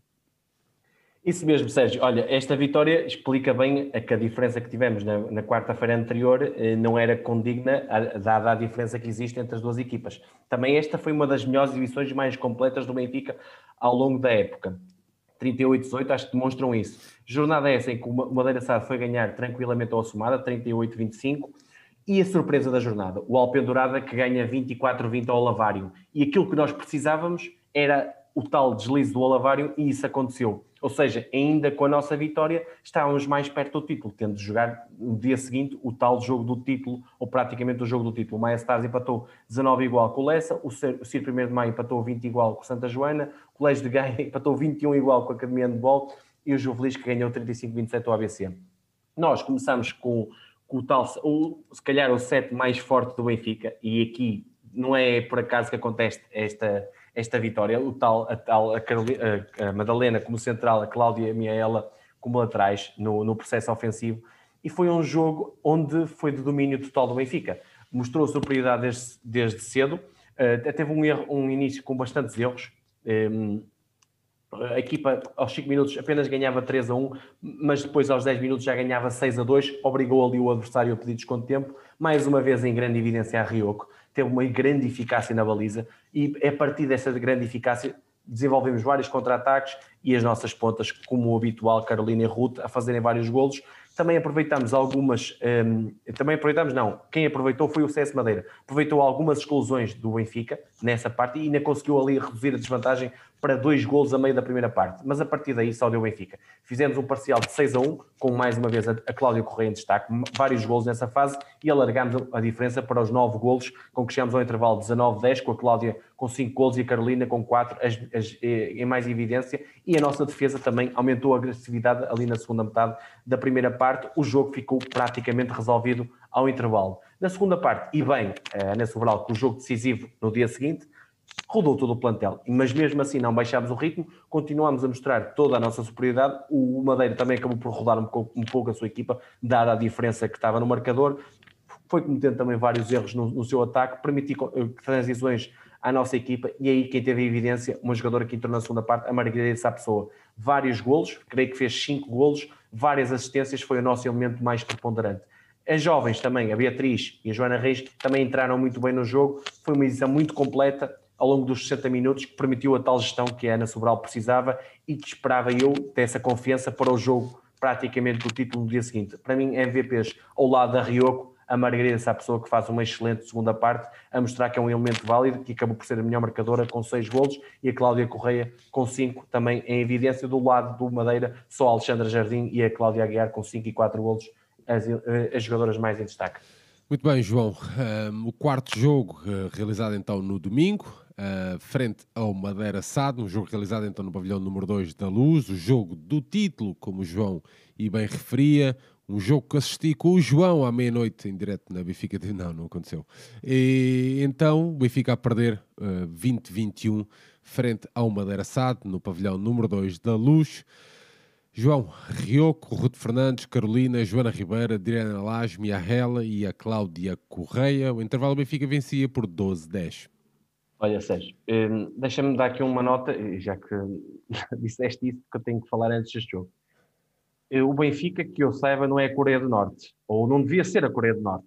É, é que na Coreia que se diz que o resultado depois no final não é aquele que realmente foi. Portugal ganhou 7-0 uma vez à Coreia do Norte e depois disseram lá que perdi, tinha perdido só um zero, uma coisa assim. o Benfica, eh, isto era o jogo do título, e o jogo foi marcado para as 6 horas de domingo, eu sei que tínhamos uma taça de Portugal de futebol, e até percebo que a Benfica TV faça a divisão esse, esse grande jogo. Agora, o Benfica tem um Facebook, o Benfica tem um Instagram, o Benfica tem um YouTube, onde o jogo podia dar. Não deu. Pronto, mal, mas não deu. Uma pessoa tem que seguir por live scores em pleno eh, 2021. Pronto, já, já estou habituado. Agora disseram-nos a nós que ia dar um diferido do jogo à meia-noite e 35. Eu saí aqui do rescaldo do jogo de futebol. Aí pensei assim, vou ver o handball, pá, pronto, foi uma derrota, mas quero ver o que é que uma equipa jogou, pá, quero analisar, sou um adepto interessado, não sou adepto das vitórias, não sou adepto do Benfica. Pá, e vou a ligar e estava a dar a quinta repetição do Hockey Patins. Pá, e isto é inacreditável. Isto é tudo que é, é, é Benfica. E depois tentei ver no dia seguinte e depois não dava até que consegui um link da Handball TV que deu o jogo, e aí percebi um bocado o jogo. Mas isto é mais, um, mais uma coisa em que o Benfica está muito mal. O Benfica tem que transmitir os jogos, ganhe, perca, empate, seja do que for. Jogos do Benfica é para dar, os adeptos querem ver, não é assim que se promove a modalidade. Vamos dizer assim, ah, mas não, não, queremos transmitir derrotas. Mas, mas, o Benfica fez como? O Benfica não só se fez vitórias, as pessoas estão completamente enganadas. Pá, isto é muito mau quer para as jogadoras, quer para, para o atletismo, quer para os adeptos. Mais uma vez afasta os adeptos, aqueles poucos que nem se interessam por handball feminino. Mais uma vez não puderam ver o jogo, tiveram que esperar dois e três dias para tal num link da Handball TV. Quanto ao jogo, Sérgio, jornada, jogo de título, Benfica perdeu, praticamente fica afastado do título, fica agora a depender Madeira, Sádia e Lavário, que vão se frontar, mas é preciso que percam quase dois jogos cada um, ou, ou melhor, ou empatem e depois percam mais um jogo ou mais pontos. É muito complicado dado o calendário que ambas têm, por isso eu acho que vai ser mais uma luta entre Lavário e Madeira Sade com nós, com a equipa do Benfica, a olhar um bocadinho uh, como outsider, mas já dificilmente chegará. A jornada é essa em que o Lavário ganha 39-24 ao Juvelis, o Madeira, o outro Madeira, CS Madeira, ganha 33-22 no Assumada, o CIP 1 de maio 23 15 ao Maia Stars, o, o ABC vai ganhar o terreno de Santa Joana 27-25, o Lessa ganha surpreendentemente 19-17 ao Gaia e o Alpendurada vai ganhar naturalmente ao terreno do Academia 23-16. A Lavário 62 pontos, Madeira 62 pontos, as duas equipas iguais, Benfica 60, Alpendurada como claro quarto lugar 52, Gaia com 47 no quinto, Juvelis 6 43 pontos, sétimo ABC 43 pontos, vai ser aqui uma luta entre as duas equipas, tal como o Madeira que tem 43 pontos, Maia Stars um bocadinho abaixo no nono lugar com, 9, com 41 pontos, Lessa com 40, Academia de Vol 35, Cir primeiro de maio 33, Santa Joana que eu acho que eh, vai ficar no penúltimo lugar e vai, creio que vai haver também playoff de promoção e o Assumada que irá descer a divisão. Quanto ao jogo, ou seja, e depois é isto, eu não percebo, já jogamos tão bem com o CS de Madeira, temos a equipa rodada a jogar bem. E porquê que se troca a Madalena Pereira pela Joana Ribeiro? Não consigo entender. A Madalena Pereira, nos últimos jogos, tem sido quase o abono de família do Benfica. É ela que faz jogar a equipa. É ela que cria eh, desequilíbrios. É ela que permite, se calhar, maior espaço para a Cláudia Correia, para a minha é ela. É ela que, se calhar, consegue que cheguem mais bolas à pivô quando anteriormente praticamente não chegavam. É ela que consegue desenvolver ataques rápidos. E não jogou. O Madeira começou com praticamente a mesma equipa, tinha feito o outro jogo, e com a tal derrota na véspera, o Benfica, eh, este jogo ainda ficava mais emocionante, ou seja, eh, quem perdesse ficava afastado do, do título, mas eh, quem ganhasse ficava muito perto do título, porque quase só, quase não, só dependia de si para ser campeão. E o jogo como é que começou, Sérgio? O jogo começou com uma Madeira Sade claramente melhor, uma Madeira Sade a fazer um, uma entrada muito boa começou ali com uma vantagem de 4, 5 golos até meio da primeira parte. O Benfica cometeu, pá, erros uns atrás de outros, de, muito mal mesmo. Uh, parecia que estavam a, claramente a, a, acusar a pressão do jogo, mas principalmente porque faltava lá a Madalena Pereira. A Joana Ribeiro não tem andamento para este, este nível. Acho que está longe do nível da Madalena Pereira, apesar de ser mais jovem, mas é muito mais jogadora e o Benfica um, a, a ter problemas. Quando entrou a Madalena Pereira, o Benfica deu a volta fez ali um parcial de 6-0 em 10 minutos, revira a volta do marcador e de 4-9 passou para 10-9 aos 25, 26 minutos. Nos derradeiros 3, 4 minutos da primeira parte, ainda chegou à vantagem de 2 golos, 12-10, e quem é que destacava na primeira parte? Ruth Fernandes com 3 e Madalena Pereira com 3. Apesar de ter jogado menos tempo, foi logo um, do, uma, um dos elementos com maior eh, destaque. Obviamente, com 12-10 o jogo estava em aberto. Na segunda parte, com os tais quatro jogos em cinco dias, o desgaste físico ia sentir. E sentiu-se porque vê-se no número de golos. Creio que foi o, o, parcial da segunda parte foi 8-11, foi assim, um parcial bem, uh, bem, bem curto de golos. O Madeira Sade voltou a equilibrar o jogo nos primeiros, na primeira metade da segunda parte, que chegou ao empate ali a, a, aos 16 igual, e, e, na fase decisiva, uh, muitas alternâncias no, no marcador. com o Benfica a ganhar 18, 17 a 5 minutos do fim, mas com muitos erros, de parte a parte. Chegou uma altura em que não, parecia não haver balizas. É claro que a Rio que teve mais uma vez bem, mas a guarda-redes, a Nádia do adereçado também. Mas é uma, muito, muita precipitação, demasiadas falhas técnicas e acabou por estar na fase decisiva. Obviamente, o Benfica dependeu muito da Madalena, porque depois foi tudo para a Madalena. Como estava a ser um elemento de destaque, foi muito Madalena, Madalena, Madalena. E é uma jovem que vai ter os seus erros e esses erros acabaram por custar nessa fase decisiva, mais ninguém assumiu numa equipa que tem pouco jogo coletivo, muito à base do individual e acabou por ser o Madeira a gerir melhor esse final, eh, mais emocionante e acabar por, por, vencer de forma justa por 2021 e acabar por uma derrota que nos afasta praticamente do, do título. Agora vai ser muito difícil, temos que ganhar os nossos jogos e esperar o que é que, o que, é que virá daí, sendo que os elementos maior destaque é Madalena Pereira com 7 golos, a Cláudia Miela com 3, mas tiveram aquém do nível esperado, e do lado do Madeira, a Grace Santos e a, a primeira linha, e, e, também a pivô, a Grace Santos e a Maria Duarte com 5 golos, e a Lívia Ventura com 4. Agora temos uma jornada dupla neste calendário louco do handball feminino, recebemos o, vamos, vamos ao Lessa no sábado às 18h15, e no domingo recebemos o Juvelis às 15 horas no pavilhão número 2 da Luz. Não sei se vai dar na Benfica TV, já não sei nada em relação a, a feminino, mas acho que é uma derrota que, que causa é, João, muita eu nunca, eu nunca vi tanta confusão no nosso grupo onde, onde nós estamos com. Aí nunca falámos aqui do Paulo e vamos falar hoje. Do Paulo que trata dos, dos promos para os nossos promos do Benfica Independente para uh, as modalidades de pavilhão é que chega ao dia e ainda não está nada certo, não está nada definido. Pá, nada. nunca vi.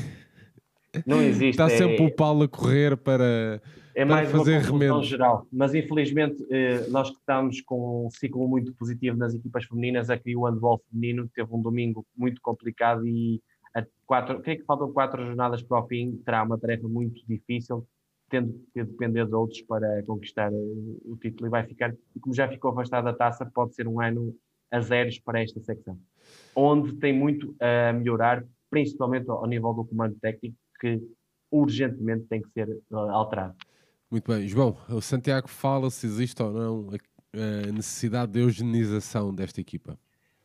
É por aí, é por aí, sim. É, é trazer competência. Quando se traz competência, está-se muito mais próximo de ganhar. E a competência aqui, claramente, não está no. Se o handball masculino está dentro do, da quadra, no, no, seja nos jogadores, aqui se calhar está fora da quadra, está no comando técnico. Claramente é insuficiente para o, para o nível de, de handball que esta equipa potencialmente pode pode ter, mas que não demonstra, e isso já ficou claramente visto nos jogos com o Lavário, nos jogos com Madeira, mesmo em jogos com adversários inferiores, que a equipa tem mais handball. Sei que a Patrícia Rodrigues falta aqui nesta equipa, que é o, a, mão, a mão esquerda que a equipa precisa para não ter um jogo muito tendencialmente por um lado no, no, aspecto ofensivo, mas não é só isso que explica. Há jogadores aqui claramente em subrendimento, desde logo a Adriana Laja, capitã, que não, não anda nem desanda. Nós temos dependido muito até da questão da, Rio. A que tem estado de tal maneira que já podíamos, por exemplo, nestes, nestes jogos, ter tido aqui duas derrotas já no, na quarta e na quinta-feira, não fosse as grandes exibições dela, e mesmo neste jogo é que ela aguentou também muito o barco.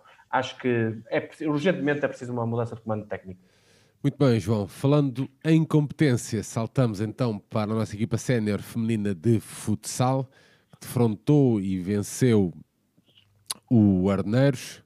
Uh, no passado sábado, 22 de maio, a equipa tetracampeã venceu por 6-1 este Arneiros, a Ana Catarina, Inês Fernandes, Cláudia Figueiredo, Maria Pereira e a Janice, com bis de Janice Silva e da Maria, gosto também da Raquel e da Leninha, um jogo com intervalo Benfica vencia por 2-1. Olha, foi uma goleada natural no fecho da época.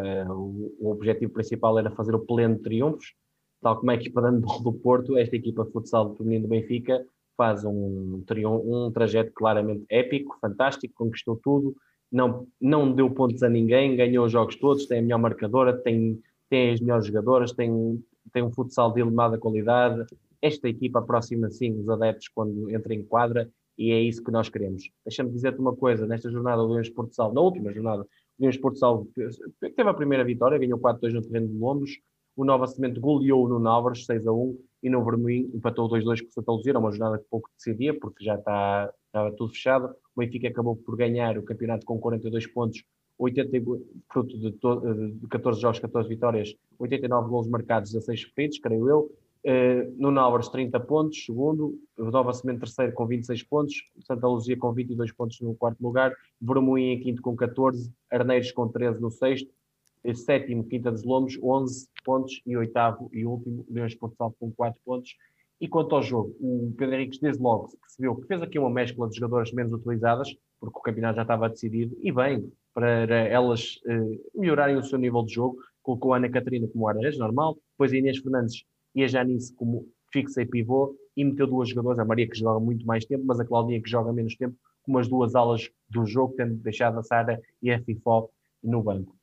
Do lado do Arneiros tinha a Cristiana Santos, que, que acabou a carreira neste jogo como guarda-redes, a Diana Silveira mais como fixa e a Cláudia Santos mais também atrás, Débora Lavrador e Diana Carneiro como as duas elementos mais ofensivas da equipa. Já não jogávamos há três semanas, creio, eh, e tínhamos aqui para fechar as contas da época.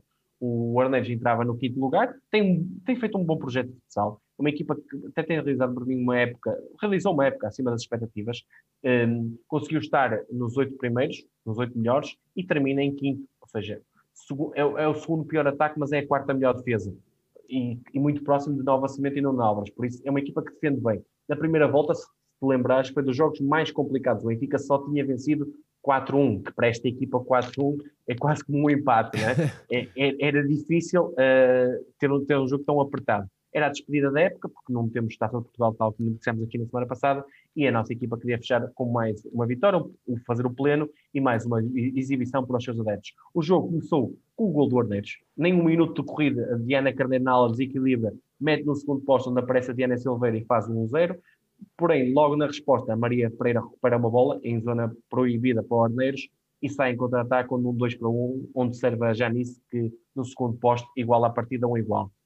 O Benfica sempre na iniciativa, o, o sempre procura, que sabe sair a jogar, mas depois não tem muita qualidade individual, e ao minuto 4, na melhor, se calhar, jogada do, do Benfica, passou pela primeira vez para a frente do marcador, a Inês dá na, na, na Janice, a Janice deixa passar a bola, vai para a Leninha, que dá, devolve no segundo posto para a Janice, e a Janice avisar, a ordem natural das coisas voltava, depois disso o Benfica assumiu o controle, obviamente, continuava ali no controle, mas a praticar um, um futsal um bocadinho já de final da época, um bocado lento, tal como um jogo com o Leões Portugal, pouco intenso, mesmo assim teve sempre muito mais perto do 3-1 do que propriamente o Arneiros do 2-2. Lembro-me de uma bola no posto da FIFO, um lance isolado em que a Sara tentou mais um gol à, à, um gol bonito à Sara Ferreira e, e, e, fomos para o intervalo com 2-1, mas que podia ser um 3-1, que espelhava melhor, se calhar, a nossa superioridade. Na segunda parte, eh, as tetracampeãs vieram dispostas a resolver o jogo o mais rápido possível. Eh, sem, continu, continuaram a não praticar um futsal de enorme qualidade, mas foram criando situações de perigo. Ao minuto 24 surgiu o 3 a 1, um desvio da Maria Pereira já dentro da área, um remate da Sara Ferreira. Dois minutos depois, uma combinação entre Raquel, Maria, Maria, Raquel. A Raquel que até com o pé pior, com o pé direito, remata ao poste e a bola bate nas costas da guarda-redes e entra e ficou ali o jogo claramente resolvido. Nos últimos 10 minutos, o Arneides arriscou um bocadinho mais, a Ana Catarina começou a ter mais trabalho, um pouco mais de trabalho. Teve ali uma outra bola que defendeu, mas foi a Maria Pereira num excelente gol. Eu sei que foi um bocadinho mal batida a guarda-redes, mas do, quase de baliza a baliza, ou a meio do, no seu meio campo, meteu a bola na, na baliza contrária e faz um, um grande gol, que era o 5 a 1, uma grande visão de jogo, a revelar a atenção mesmo no jogo, que já pouco contava da Maria Pereira, que para mim foi a melhor uh, em campo. Logo a seguir surgiu o 6 a 1, numa jogada da Maria Pereira, que trabalhou muito bem no, na aula, passou para dentro e que e na recarga a Leninha acabou por fechar o, o resultado final. Creio que faltavam ali 4, 5 minutos. Até o final, o Benfica ainda podia ter feito mais golos e pronto, fechamos assim um, mais um, jogo, mais uma goleada, temporada perfeita, conquista de três títulos, vencemos os jogos todos, parabéns a todas. É uma secção à Benfica. Deixando aqui o destaque que Maria, uh, para mim a MVP é Maria Pereira, Povoense, Povo Futsal, da Luís e Luciana Lourosa desceram à segunda divisão. Muito bem, João. O nosso último jogo desta longa noite dedicada ao ecletismo, ou correspondente aqui à nossa equipa sénior feminina de hóquei em patins, que defrontou o Infante Sagres no pavilhão Infante Sagres e venceu por 11-3 o 5 inicial do bem. O jogo correspondente então à 14 jornada da segunda fase do Campeonato Nacional. Um, João Benfica entrou com a Maria Vieira, a Marlene, a Flor, a Beatriz Figueiredo e a Maria Sofia Silva. Já vencíamos ao intervalo então por 5-0. Uma boa, um, bom, bom Sim, jogo de treino. Um bom jogo de treino. Revela boa continuação do, do, bom momento que temos revelado nos últimos jogos. Uh, Deixa-me dar aqui, a, esta era a 14 e última jornada desta segunda fase. Vem aí o playoff, mas antes a Liga Europeia, já lá vamos. O Sporting ganhou no terreno da São Joanense 4-1, o Académica foi ganhar ao Carvalhos 3-0 e o Vila Franquense ganhou 4-1, ou seja, as quatro equipas jogaram fora de casa, as quatro equipas ganharam. Classificação final desta segunda fase, Benfica 42 pontos em primeiro, Sporting em segundo 34, São Joanense em terceiro 19, Vila Franquense em quarto 18, Académica em quinto 16, Infante Sagres 14, Feira 11 em sétimo e Carvalhos em 9. Neste jogo, o, o Infante Sagres começou com a Inês Moreira na baliza, Daniela Ferreira e, Beatriz, e Ana Beatriz Carmo como defesas, Andréa Moreira e a, a Andréa Moreira e Inês Assurei, que para mim é a melhor jogadora da equipa, como avançadas. De, no Benfica, tu disseste, o, o melhor 5, o 5 tem sido mais usual do Paulo Almeida, e o regresso da Augustina Fernandes após, após lesão. Quem ficou de fora neste jogo, creio por opção, não quer dizer nada, foi Inês Severino, porque há alguma que tem que ficar.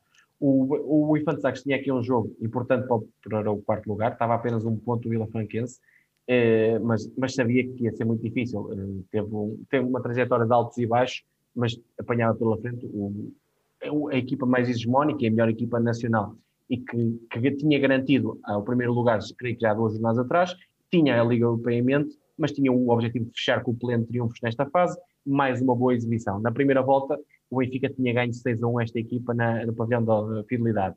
O jogo mostrou, desde logo, um bom momento que a equipa atravessa. Foi uma partida de sentido único, principalmente durante a primeira parte só do Benfica. Eh, não permitiu qualquer chance praticamente ao adversário. Logo aos 3 minutos, numa iniciativa, a Marlene, atrás da baliza, faz 1-0. Depois tivemos ali 10, 12 minutos onde o Benfica acumulou várias oportunidades na baliza contrária, mas estava a revelar alguma ineficácia, até que ao minuto 15, também a iniciativa individual, Maria Sofia Silva tirou ali uma adversária da frente, rodopia e na entrada da área faz o 2-0 num remate muito bem colocado. A partir daí, os três minutos seguintes, como costuma-se dizer na gíria, abrimos o catch-up e foram três minutos, três golos.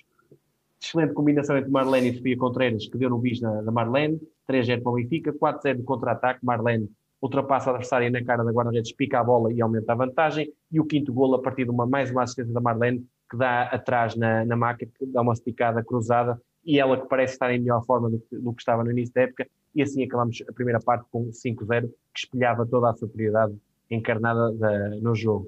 Com o vencedor encontrado, o Infante Sagres entrou melhor na segunda parte, houve ali uma boa combinação entre a, a Inês Soreira, Soreira, que é a melhor jogadora, e a Daniela Costa também é uma das melhores marcadoras, que permitiu a esta Daniela fazer o, o, o 5-1 com 2 minutos ou 3 da, da segunda parte.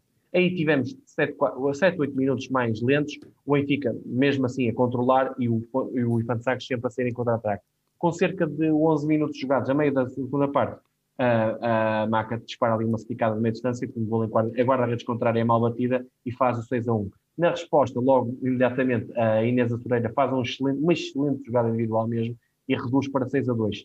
Estávamos na segunda metade da segunda parte e nos últimos 10 minutos, como vem sendo o hábito, o Benfica aproveita muito bem o desgaste do adversário e marca muitos gols. A Maria Sofia Silva, numa jogada de insistência, faz o 7-2. Um minuto e pouco depois, a mesma Maria Sofia Silva, eh, num gol idêntico ao da Marlene, vai por trás da baliza e faz o 8-2. E novamente, mais um minuto, ou um pouco mais de um minuto, a Marlene assiste a Beatriz Figueiredo no, no, meio da área, de forma brilhante, e chega ao 9-2. A 4 minutos do fim, ainda uh, não houve tempo para a Maria Sofia Silva encontrar a Catarina Pedro na área para o 10, para o décimo gol do Benfica. A Andrea Moreira ainda fez o 3-10 num bom remate à entrada da área, onde já estava na nossa baliza a Rita Albuquerque, como o Paulo Almeida e bem rodou, e depois no último minuto ainda houve tempo uma excelente triangulação, Marlene, Maria Sofia Silva e a Catarina Pedro avisar e a chegar ao definitivo. 11-3, goleada justa, com uma boa réplica do adversário, principalmente na segunda parte, terminamos com o pleno. E agora ataque à Liga Europeia, com uma equipa que está confiante, porque vem de bons jogos, MVP claramente deste jogo, Marlene, com três golos e muitas assistências. Deixa-me só dizer uma coisa: Benfica, Sporting, São Joanense e Vila Franquense, como os quatro primeiros já estão nos quartos de final do playoff. E o que é que eu quero dizer com isto? Os quatro primeiros já estão no playoff, mas depois vai haver um, um, um, um playoff anterior que é os quatro últimos da, da, dos, dos, do grupo A vão defrontar os quatro primeiros do grupo B. Ou seja, cá Carvalhos, Stuart Massamá, Académico de Feira, Senap e Fante Sagres, Vila Boa do Bispo, Académica. Quem ganhar do Caco Carvalhos, defronta o Benfica. Quem ganhar do Stuart Académico de Feira, defronta o Sporting. Quem ganhar do Senap e Fante Sagres, defronta a São Joanense. Quem ganhar do Vila Boa do Bispo Académica, que é a melhor de três, todos estes playoffs, defronta o Vila Franquense. E assim teremos depois as meias finais, que em princípio podemos ter, quem sabe, uma, um Benfica Vila Franquense nas meias finais e um Sporting São Joanense, se isto tiverem os quatro primeiros eh, eh, justificarem ou merecerem o, o, apuramento para as meias finais também jogada a melhor de três jogos e a final também jogada a melhor de três jogos. Mas agora as atenções viram-se para a Liga Europeia. A Liga Europeia que vai ser jogada na quinta-feira, o Benfica vai jogar com o Voltregá no pavilhão do, do Palau Plegamans, ou seja, o, o, campeão espanhol sem derrotas, a equipa claramente favorita a ganhar esta Liga Europeia. O Benfica não está ao nível delas, mas o Benfica tem que fazer o, o seu percurso, que é ganhar ao Voltregá, depois, ganhando ao Voltregá, vai enfrentar ou o Serdianola ou o Maleu. Acho que creio que o Maleu é o favorito e aí já terá um jogo bem mais complicado. Acho que o Benfica contra o Voltregá é, é favorito ou tendencialmente é um bocadinho melhor pode ganhar, mas com o Maleu já vai ser muito difícil. Em princípio, do outro lado, entre Rigon e Palau, mas o Palau deve ser o, o, o, finalista do outro lado do quadro. Mas cada, cada jogo, cada passo. Primeiro, quinta-feira, 17 horas, creio que dá na World Skate TV. Depois, passarmos, será no sábado às 5 e meia, creio, 4 e meia, creio que hora, hora portuguesa. E depois, a final, ao meio-dia, creio que deve ser 11 horas eh, aqui em Portugal. E pronto, e esperemos boa sorte à nossa equipa que vai ser uma luta renhida pela maior competição, onde já vencemos em 2015, mas eh, temos equipa para chegar longe na prova. Veremos passo a passo. João, duas questões uh, fora aqui do alinhamento para um, que a malta deixou aqui, se quiseres responder. O que é que achas do Manrubia? Manrubia, um fabuloso reforço. Acho que é aquilo que o Benfica precisa. Ok a nível técnico. Jogador muito, muito completo, faz, faz tudo bem. Olha, queres um, um exemplo assim parecido noutra modalidade de Ivan Xiscala? Ok, muito bem. Tenho aqui outra pergunta sobre o, o que o João tinha deixado, o João Nunes, uh, sobre o voleibol. Uh, pensas que hum, o Benfica devia investir na secção ou na, na equipa masculina de vôlei uh, para atacar a Liga dos Campeões de outra forma ou não? João, o que é que achas disso? É muito difícil. O que é que é atacar, uh, saca... porque, que é atacar de outra forma? Porque ele diz que a secção merece. Eu, eu percebo isso, mas uh, aqui a questão para, para atingir a, a, luta pela Liga dos Campeões não é subir o orçamento, é multiplicar muitas vezes o orçamento. É muito difícil chegar longe. Estamos, a falar, tem... estamos a falar, João, para. Lá, estamos a falar de um valor assim, mais tam, ou menos. Tam, estamos a falar que só o Leão, o Leão, um jogador que nós enfrentamos aqui do Perugia. E que nós vimos juntos, e que nós vimos juntos. Exato, paga praticamente o, o, o, orçamento do Benfica. É um bocadinho essa a base. Portanto, a partir daí as pessoas percebam a dificuldade de lá chegar. Obviamente o Benfica pode chegar a uns quartos final, já é bem, já é uma, uma, algo extraordinário. Pode fazer um orçamento para aí, se calhar é complicado. Agora tudo depende do, dos, dos, meios. Agora, o Benfica tem que pensar uma coisa. Obviamente a campanha europeia é importante, mas o Benfica tem que manter a hegemonia nacional e fazer a renovação da equipa de forma progressiva. Não andar a fazer revoluções, porque esta equipa é ganhadora, como se viu quando picam os, os jogadores, e o, o Gaspar é o melhor exemplo, eles elevam o nível e chegam a níveis estratosféricos. Claro, para motivar e para melhorar o nível desta equipa, a Liga dos Campeões, como se viu, é uma, é uma, um, uma excelente motivação. Agora, para chegar a vencedor da Liga dos Campeões, acho que é, é, pensar demasiado longe, acho que pode, pode ir progredindo. Não, não Agora, digo vencedor, mas... Agora, é, um, vamos fazer um repto ao contrário. As pessoas têm que pedir a Liga dos Campeões, é muito, ou pedir algo mais, é, agora no momento em que chega a Liga dos Campeões, o pavilhão tem que estar cheio. Pois.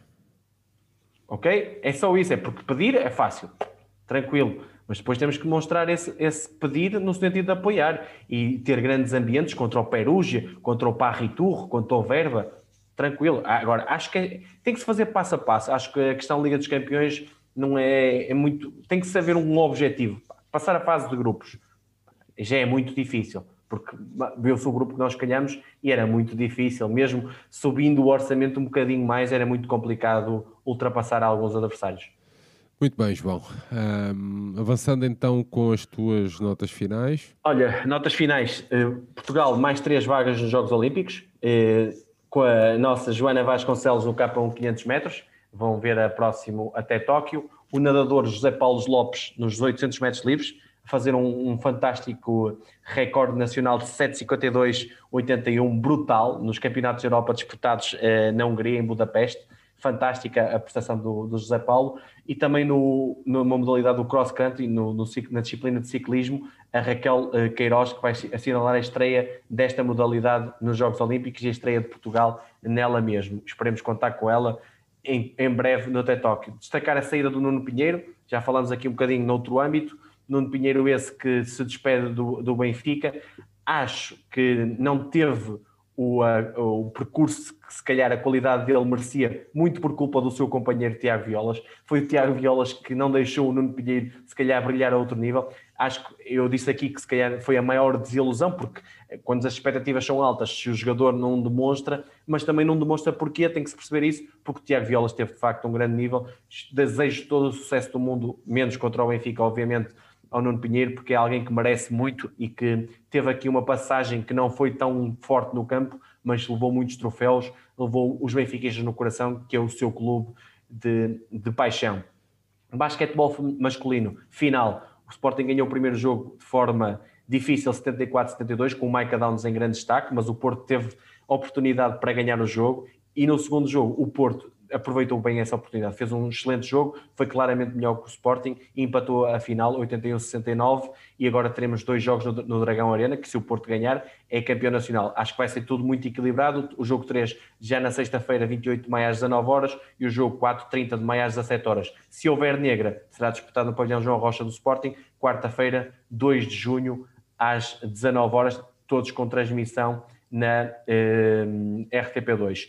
Deixa-me dar aqui uma nota para o basquetebol feminino. Eh, nós tivemos eh, cinco jogadoras na seleção, vamos ter cinco jogadoras na seleção nacional. Joana Soeiro, Laura Ferreira, Mariana Carvalho, Mariana Silva e Marta Martins, em jogos particulares, creio que contra o Japão, vão ser disputados uns em Ilhavo e outros em Yokohama, creio que é assim, 10, 12, 13 de junho, 28 de maio também e 16 de junho, creio que são, são vários jogos e só demonstra o quê? A época fantástica que nós fizemos. E isto aqui é, é mérito de alguém e, em primeiro destaque, é mérito de Eugênio Rodrigues, que valorizou muito estas jogadoras. Umas últimas notas. Rugby feminino, ficámos em terceiro no Campeonato Nacional de Sevens, ganhámos ao Sporting Clube do Porto 14-5, perdemos com a Agrária 7-12 e depois ganhámos 38-12 ao Tondela, ficámos no terceiro lugar numa uma secção que eu gosto sempre de falar, porque é mesmo amor ao clube, elas jogam por amor ao clube, não ganham absolutamente nada, é fantástico ver esta equipa.